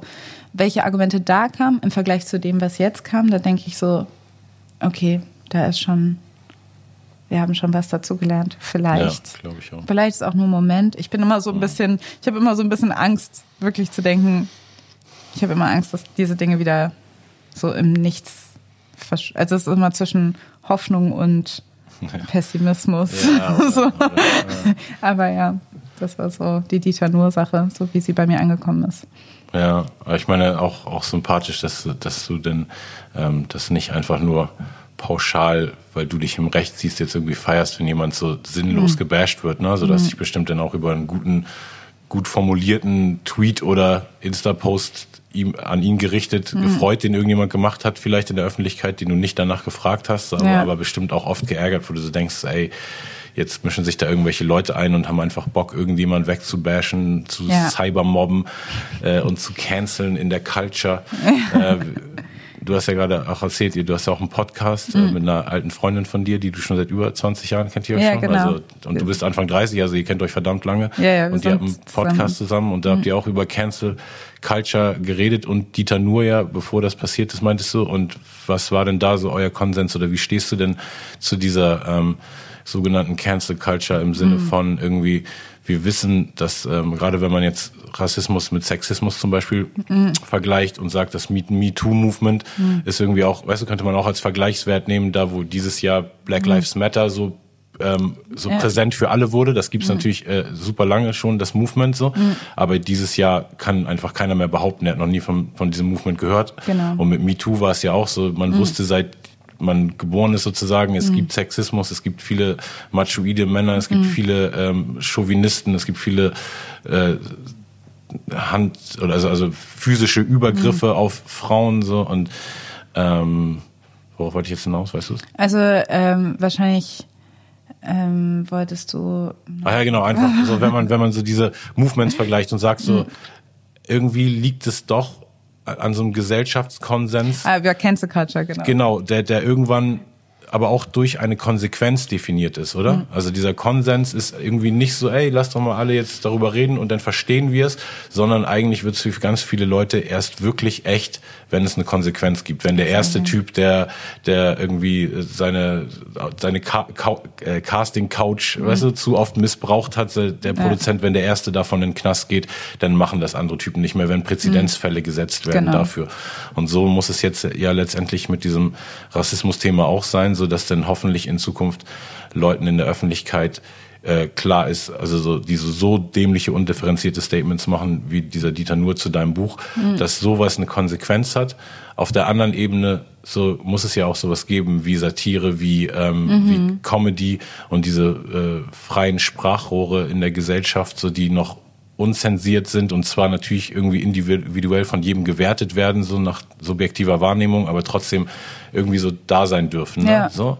Und äh, wie, wie siehst du so den, die Balance zwischen so, okay, wir brauchen diese Regeln und wir müssen irgendwie sehen, dass Leute, weißt du, Ja. Konsequenzen erfahren, wenn sie über Grenzen gehen, aber auf der anderen Seite braucht man auch irgendwie freie Meinungsfreiheit und irgendwie gerade Ja. im Comedy- und Satire-Segment. Ich glaube, ähm, also zum einen glaube ich, du hast es eigentlich super gut zusammengefasst schon. Danke. Zum einen, Gerne. Zum einen äh, ist es so, dass hier wird viel über Cancel Culture gesprochen und gerade Leute wie zum Beispiel Dieter Nuhr ähm, äh, claimen gerne, dass sie total krass von Cancel Culture betroffen sind und dass er, dass Leute ihn canceln wollen. Und dennoch hat er immer noch sein, seine eigene Show und darf das in ganz vielen Talkshows oder Medienformaten oder so dann auch verkünden, wenn er will. Also das heißt, Cancel Culture wird hier so ein bisschen instrumentalisiert als so Marketing. Mhm. Versuch so, haha, sie versuchen mich zu canceln, aber ich werde nicht gecancelt. Also das ist so, es ist so ein bisschen, ich habe das Gefühl, hier ist es so ein bisschen, funktioniert das irgendwie nicht, mhm. weil die Leute nicht konsequent genug sind und weil sie das einfach eher dann wieder nutzen und die Welle mhm. dann reiten und sagen sie und irgendwie sich inszenieren als ähm, der Typ, der gegen den linken Mainstream irgendwie mal den mal eine Ansage macht. Linker Mainstream auch so ein Wort, wo ich denke so, was für ein linker Mainstream, aber egal. I don't want to get into that mhm. so much, aber das sind so, das ist so ein bisschen die äh, Situation, die wir hier haben. Ja, ähm, das heißt, so Cancel Culture hier gibt, also who's really cancelled? So, wer ist wirklich, wer ist wirklich nicht mehr, wen nee. siehst du nicht mehr? Das, also das war für mich immer schon diese, die Krux mit, mhm. mit kontroversen Personen in der Öffentlichkeit eigentlich so mhm. ab der Ära, wo Agro Berlin so im Deutschrap so groß wurde und mhm. wo, wo es dann immer so, okay, das jetzt der Arschweg-Song ist jetzt zu krass oder irgendwie mhm. der und der Song von Bushido ist zu krass und jetzt ist irgendwie Flair mit seinem Neudeutsche Welle war, dann mhm. hatte dann, weißt du, auf einmal so ein Nazi-Stigma und dann kam Be Tight mit dem, mit dem Album, was das N-Wort als, ja. als Titel hatte hatte, sondern die haben so einfach so krass mit diesen ganzen Stigmas äh, gespielt und dann mhm. war für mich immer schon so klar, dass es diesen Kreislauf gibt von so, okay, man empört sich über irgendwas, die Empörung sorgt dafür, dass es viel mehr Leute mitkriegen und das eigentlich ist die Empörung das Marketing Tool für diese ganzen Leute, die Tabus brechen so. Ja. Und äh, und gecancelt wird tatsächlich keiner. Ich glaube, jetzt jede deutsche Medienanstalt würde äh, Xavier für ein Interview einladen. Ne? So, mhm. und, und, das äh, weiß ich nicht. Ich glaube, cancel, tatsächlich würde ich sagen, stimmt. Xavier und so die ganzen Leute, die tatsächlich so Verschwörungstheorien mhm. ähm, anhängen oder Verschwörungsdenken anhängen, die sind, glaube ich, tatsächlich für die, für die, sage ich mal, für breitere Medien gecancelt. Wenn man sozusagen, dann ich ist glaube, auch Michael. Immer für die Quote würden die dann immer doch alles machen. Ja, ja, so, genau. Also, also man denkt so, ja. Im Kontext ein halbes Jahr mhm. später so, dann ja, ja, man vielleicht denkt, keine, kein, kein Juryplatz mehr bei, bei DSDS, aber ich glaube so. Ja, also zumindest denke ich auch es ist halt, also die Leute, die ganz laut äh, schreien, dass sie gecancelt sind, sind irgendwie aber oft nicht gecancelt. Zumindest wenn es um ja. Satire und so weiter ja. geht. Das ist so ein Teil ihrer Marke und ihres Programms. So. Und das ist schon mal Problem eins. Jetzt ist, und die sagen halt, genau, dann inszenieren die sich immer so, als ob ähm, sie äh, die Kunst- und Meinungsfreiheit verteidigen gegen die Vernunft und Gedankenpolizei, bla bla bla. Und ähm, es wurde zum Beispiel auch Patricia Schlesinger, die Intendantin vom RBB, die irgendwie diese, und der RBB hat die, äh, diese Sendung von Dieter Nuhr zu verantworten sozusagen, äh, hat auch quasi in ihrem Statement gesagt, dass sie äh, es wertschätzt, dass äh, Dieter nur immer so an die Grenzen geht. Und das wird immer äh, auch so voll von der Satire verlangt, dass man sagt so, ja, aber die gehen halt an Grenzen. Und das ist ja auch das, was Satire machen muss. Sie muss ja Grenzen überschreiten. Und dann denke ich so, äh, aber warum? Also was ist der Zweck tatsächlich, diese Grenze zu überschreiten? Also welche Diskussion willst du denn auslösen? Also ich finde dieses ganze, was darf Satire, was darf Kunst, nicht die richtige Frage. Weil ja, man darf Satire und Kunst institutionell äh, nur sehr begrenzt einschränken, wenn es so in Richtung Volk, also natürlich, wenn es um Volksverhetzung und krasse Diskriminierung geht, natürlich. Aber auch da ist es schwierig. Wir haben es schon öfter gesehen. Also das Schmähgedicht von Jan Böhmermann oder so, was eigentlich super rassistisch ist, ist dann aber auch Satire und der, und der spielt damit bla bla bla. Ähm, aber da denke ich, ähm, die Frage ist eher, was sollte Satire? Also ich wünsche mir halt die Leute, die die Kunst machen, die die, die, die Comedy machen, die, dass die sich fragen, was wollen die denn damit? Wollen die einfach nur provozieren? Wollen die auf quasi meine Kosten auf Kosten von Leuten, die von Rassismus oder Sexismus betroffen sind, ähm, die wollen, dass man nochmal daran erinnert wird, dass das aber, dass sie diese Macht haben, das zu sagen. Hahaha. ja, was ist denn daran so revolutionary? Also, so was findest du denn daran cool? Du, also du lotest keine Grenzen aus. Du in dem Moment sorgst du dafür, dass die Dinge bleiben, wie sie sind, dass diese Dinge nicht verschwinden. Du machst nicht irgendwie, du machst, du besorgst überhaupt nicht für den Fortschritt. Es ist stockkonservativ. Du versuchst die Sachen halt so zu, du versuchst diese Machtstrukturen beizubehalten und zu manifestieren, wenn du jetzt nochmal wie irgendwie sagst, ja, ich kann das N-Wort sagen, hahaha, witzig, bla bla bla, oder wenn du sowas machst wie, äh, wenn du sowas erzählst wie die, äh, jemand wie Alice Hassas hat Trump erst möglich gemacht. Was ist eigentlich, wem spielst du da in die Karten? Das musst du doch dich mal fragen. Und deshalb, also bin ich auch sauer, obviously, wenn Leute immer so sagen, ja, wenn die sich immer so inszenieren wie die, wie eben wie die Hofnarren, die irgendwie die einzigen sind, die den Mächtigen mal was sagen können das, also so, don't get it twisted, so, das ist, das ist genau das Problem mit diesem Wort von linken Mainstream. Das sind nicht die Mächtigen. Guck mal, wer hier an der Macht ist. So, und guck mal, wer auch versucht, diese Mächte in irgendeiner Form, ähm, zu, äh, irgendwie, ja, zu, zu dekonstruieren. Das, also, dann auf einmal zu sagen, das dann so zu drehen, dass man sagt, ja, der Feminismus, der uns alle äh, unterdrückt. Ja. Äh, Entschuldigung, also keine cool, Ahnung, wie viele. Wie alles also, geflippt werden kann. Ne? Genau, also das ist halt so, da, da bin ich einfach, und das, das ist so viel ähm, Satire gibt hier. Satire, Comedy und Satire so ein großes Angebot, die genau dieses Narrativ bedienen und mhm. die ähm, eben in ARD und in den öffentlich-rechtlichen, aber auch überall sonst irgendwie äh, viel Platz und Raum ähm, bekommen. Und das heißt, für die Meinungsvielfalt, die müssen das ja auch, die dürfen das sagen. Das ist ja ihre Meinung, wo ich denke so, ja, aber also ja, klar, aber das ist halt ist super Agenda, sexistisch ja. oder rassistisch. Was, also, was haben wir davon? Ja. Dass wir nochmal erinnert werden, dass das auch existiert. Mhm. Und dass ja, weil ich kann nichts dagegen machen, wenn du, wenn, wenn jemand einen sexistischen oder rassistischen Witz macht, der darf das, ja. Aber warum machst du das? Ja. Um mir nochmal zu zeigen, dass du das darfst. Ja. Cool. Schön. Was hat uns das jetzt gebracht? Nichts hat uns das gebracht. Also von daher, ähm, ja, das ist meine Meinung. Das ist meine Meinung. ja, das war auf jeden Fall eine deutliche Meinung. Ja. ja, es ist schon echt, es ist eine super, super interessante Frage, ne, weil irgendwie das so individuell ist. Ne? Also ich mhm. finde immer so dieses Beispiel so ähm, von so einem ganz normalen Abend, so eine Comedy-Show, wo so, weißt du, zehn Comedy-Acts auftreten so und das werden alle Themen durchgenommen so und jeder wird am Abend super oft lachen über Schicksale, mhm. die nicht die eigenen sind, weißt mhm. du? Und jeder wird sich einmal am Abend offended fühlen, weil das Thema auf einmal irgendwo zu persönlich wird, weißt mhm. du? Dann hast du über die Behindertenwitze gelacht und über, mhm. über die kleinwüchsigen Witze mhm. und über die Moslem-Witze, aber bist irgendwie selber Jude und bei den Judenwitzen hört es dann bei dir auf, oder weißt du so? Also das, immer so ja, when ja. it hits home, ne?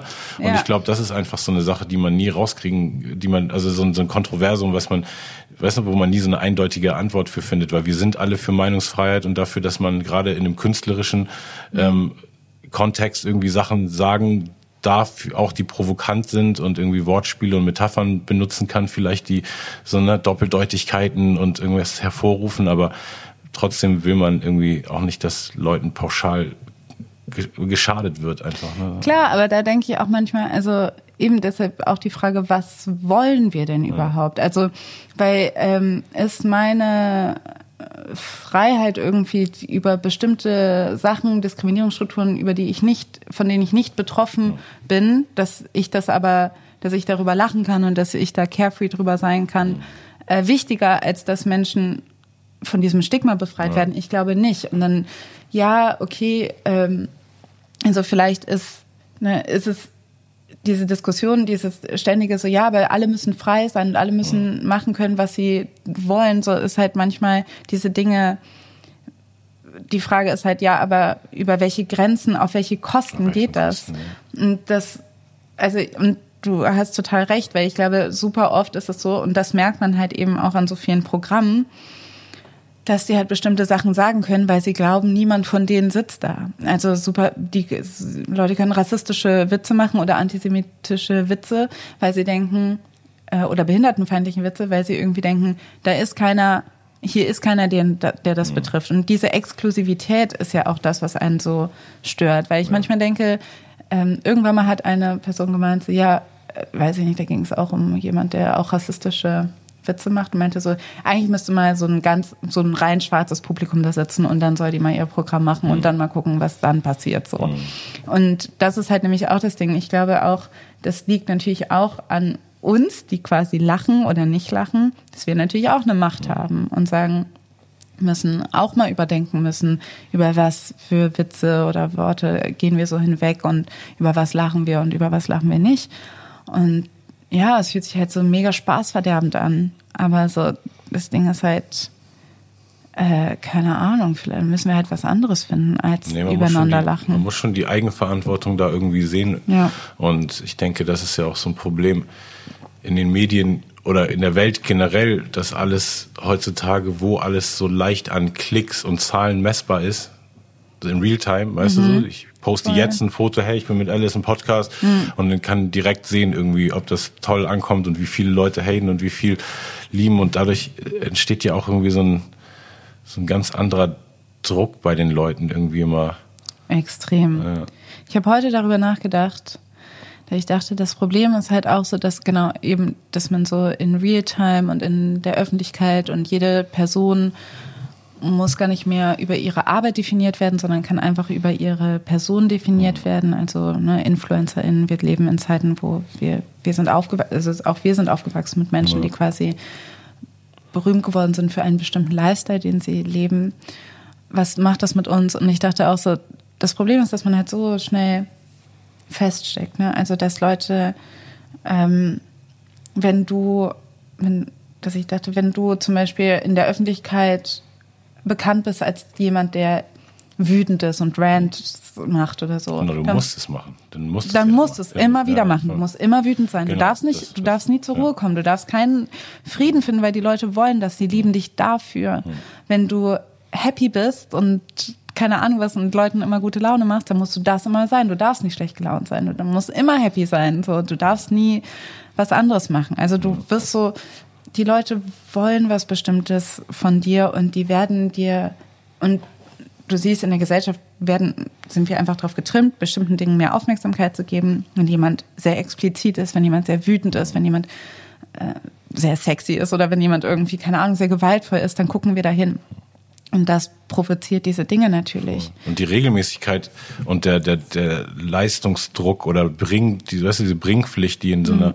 Karriere denn auch drinsteckt, selbst für so einen Dieter Nur, ich schätze mal, mhm. ich, ich kenne den echt nicht, ich habe mich null mit dem, ich habe den Namen, glaube ich, einmal gehört, bevor mhm. diesem Skandal mit dir so, das ist echt nicht so die Art für Sache, wo ich jetzt mich interessiere für, aber ich würde den mal so einschätzen, wo er seine erste Satire geschrieben hat, hatte die auch so einen Kern von der Wahrheit, die ausgesprochen werden musste, weil er, weil sie für ihn eine krasse Dringlichkeit hatte. Mhm. Das glaube ich in deinem Fall gar nicht, weißt du? Also ja, ja. ich bin da jetzt nicht mal so, dass ich so einen Typen unterstellen will, dass dem wirklich wichtig war, sondern vielleicht auch echt nur jemand in der Redaktion, weißt du, so gesagt hat, ey, das wäre doch mal ein Thema und wir müssen einfach jede Woche irgendwie diese Schenkelklatscher, mhm. äh, den Applaus ernten von Leuten, die einfach nur gut finden, dass du über eine Grenze gehst und das ist, so das ist komplett vor. die Berechtigung, warum so eine so eine ähm, Sendung im, auf dem größten öffentlichen rechtlichen Sender in Deutschland da sein kann. Einfach nur, weißt du, die müssen jetzt immer die Quote ja. halten und da hatte bestimmt irgendwann mal war so ein, so ein Kern von irgendwas, weißt du, so, was, was so eine Wahrheit hatte und jetzt müssen die einfach immer nur bedienen und dann Richtig. werden eben teilweise Leute, die überhaupt nichts Böses gemacht haben, zum Opfer und dann jetzt in dem Fall aber zum Glück die selber auch zum Opfer ihrer eigenen Unwissenheit. Ne? Voll, aber auch so die Geschwindigkeit ist, glaube ich, auch so das Ding, weil ich manchmal, ich irgendwie denke so, also viele von den Leuten, die irgendwie Comedy machen, haben so einen Output, was die, die machen an, an äh, Tagen mehrere Auftritte und düsen irgendwie vor Corona, aber so sind halt so, das hat, wie, kommen wir am Fließband. Die Leute, genau, ab einem gewissen Punkt denke ich auch so, habe ich auch gedacht, so in dieser Redaktion, nobody gives a shit, was sie irgendwie eigentlich sagen, was die eigentlich, was die da eigentlich thematisieren. Hauptsache, genau, das muss irgendwie gemacht werden, deshalb guckt auch keiner genau, was dieses Buch ist. Niemand weiß auch mein Name. Dieter Nuhr hat meinen Namen nie in den Mund genommen. Hm. Ich weiß gar nicht, ob der weiß, hm. wie ich heiße. Also jetzt hm. wahrscheinlich. Aber trotzdem ist es so, dem ist, dem, ich bin dem total egal. Und auch das, auch die These so schlecht, die gesponnen war, war ihm irgendwie auch egal. Hauptsache er sagt, er, er bedient seine Marke. Und das finde ich halt so ein bisschen, wie gesagt, dass deshalb auch dieses Mantra, ich kann jeden Moment aufhören. Das kann mir kein, also wenn ich möchte, weil das so leicht geht in dieser heutigen Zeit, ja. will ich ist es mir sehr wichtig, das mhm. immer zu wissen. Dass ich denke, mich hält da niemand. Unbedingt. Und scheiß mal auf Insta und so. Also. Nee, halt unbedingt daran fest. Das ist eine super, super gesunde Einstellung und auf jeden Fall echt vielen Dank für die, fürs tolle Interview. Vielen Dank für die gute Arbeit, die du mhm. einfach generell machst und dass wir Dankeschön. solche Voices wie dich haben und ich hoffe, unsere äh, Wege kreuzen sich noch öfter und wir Voll machen mal irgendwelche intellektuell aufwertenden Dinge für dieses Land zusammen über ein Interview hinaus. Sehr gerne. Voll, sehr. Voll. Ich weiß, jetzt ist der Podcast zu Ende, aber ich möchte eigentlich noch ja. eine Geschichte erzählen, ja, erzähl weil ich muss dir was gestehen, Sammy. Und zwar, ähm, ich weiß noch ganz genau, da war ich ganz klein. Ich glaube, ich war vielleicht so sieben oder acht. Und meine Schwester war älter, fünf Jahre älter. Sie war krasser deutscher Fan und die hat irgendwas gemacht. Die hat ähm, eure Nummern im Telefonbuch gesucht. Klar. Und dann haben wir Klingelmäuschen bei dir gemacht. Und ich war am Telefon und habe so hab irgendwas geredet als klein. Und meine Schwester lag so auf dem Bett und hat sich so mega tot gelacht. Wir waren halt alle Teenager und ganz klein. Aber ich wollte sagen, du hast Telefonterror bei mir gemacht. Telefonterror bei dir. Das war das erste Mal, wo ich äh, mit dir gesprochen Super, ja, ich, ich vergebe dir auf jeden Fall und deshalb bin ich dann 25 Jahre oder 30 Jahre später in deine DMs geslidet und habe dich zum Interview eingeladen. Ja. Es fügt sich alles. Äh, check das Buch äh, von dieser wundervollen Frau und auch ihr Podcast, der heißt Feuer und Brot. Erhältlich da, wo es Podcasts gibt und tuned wieder rein. Hochkultur Podcast, alles hast das. Peace out.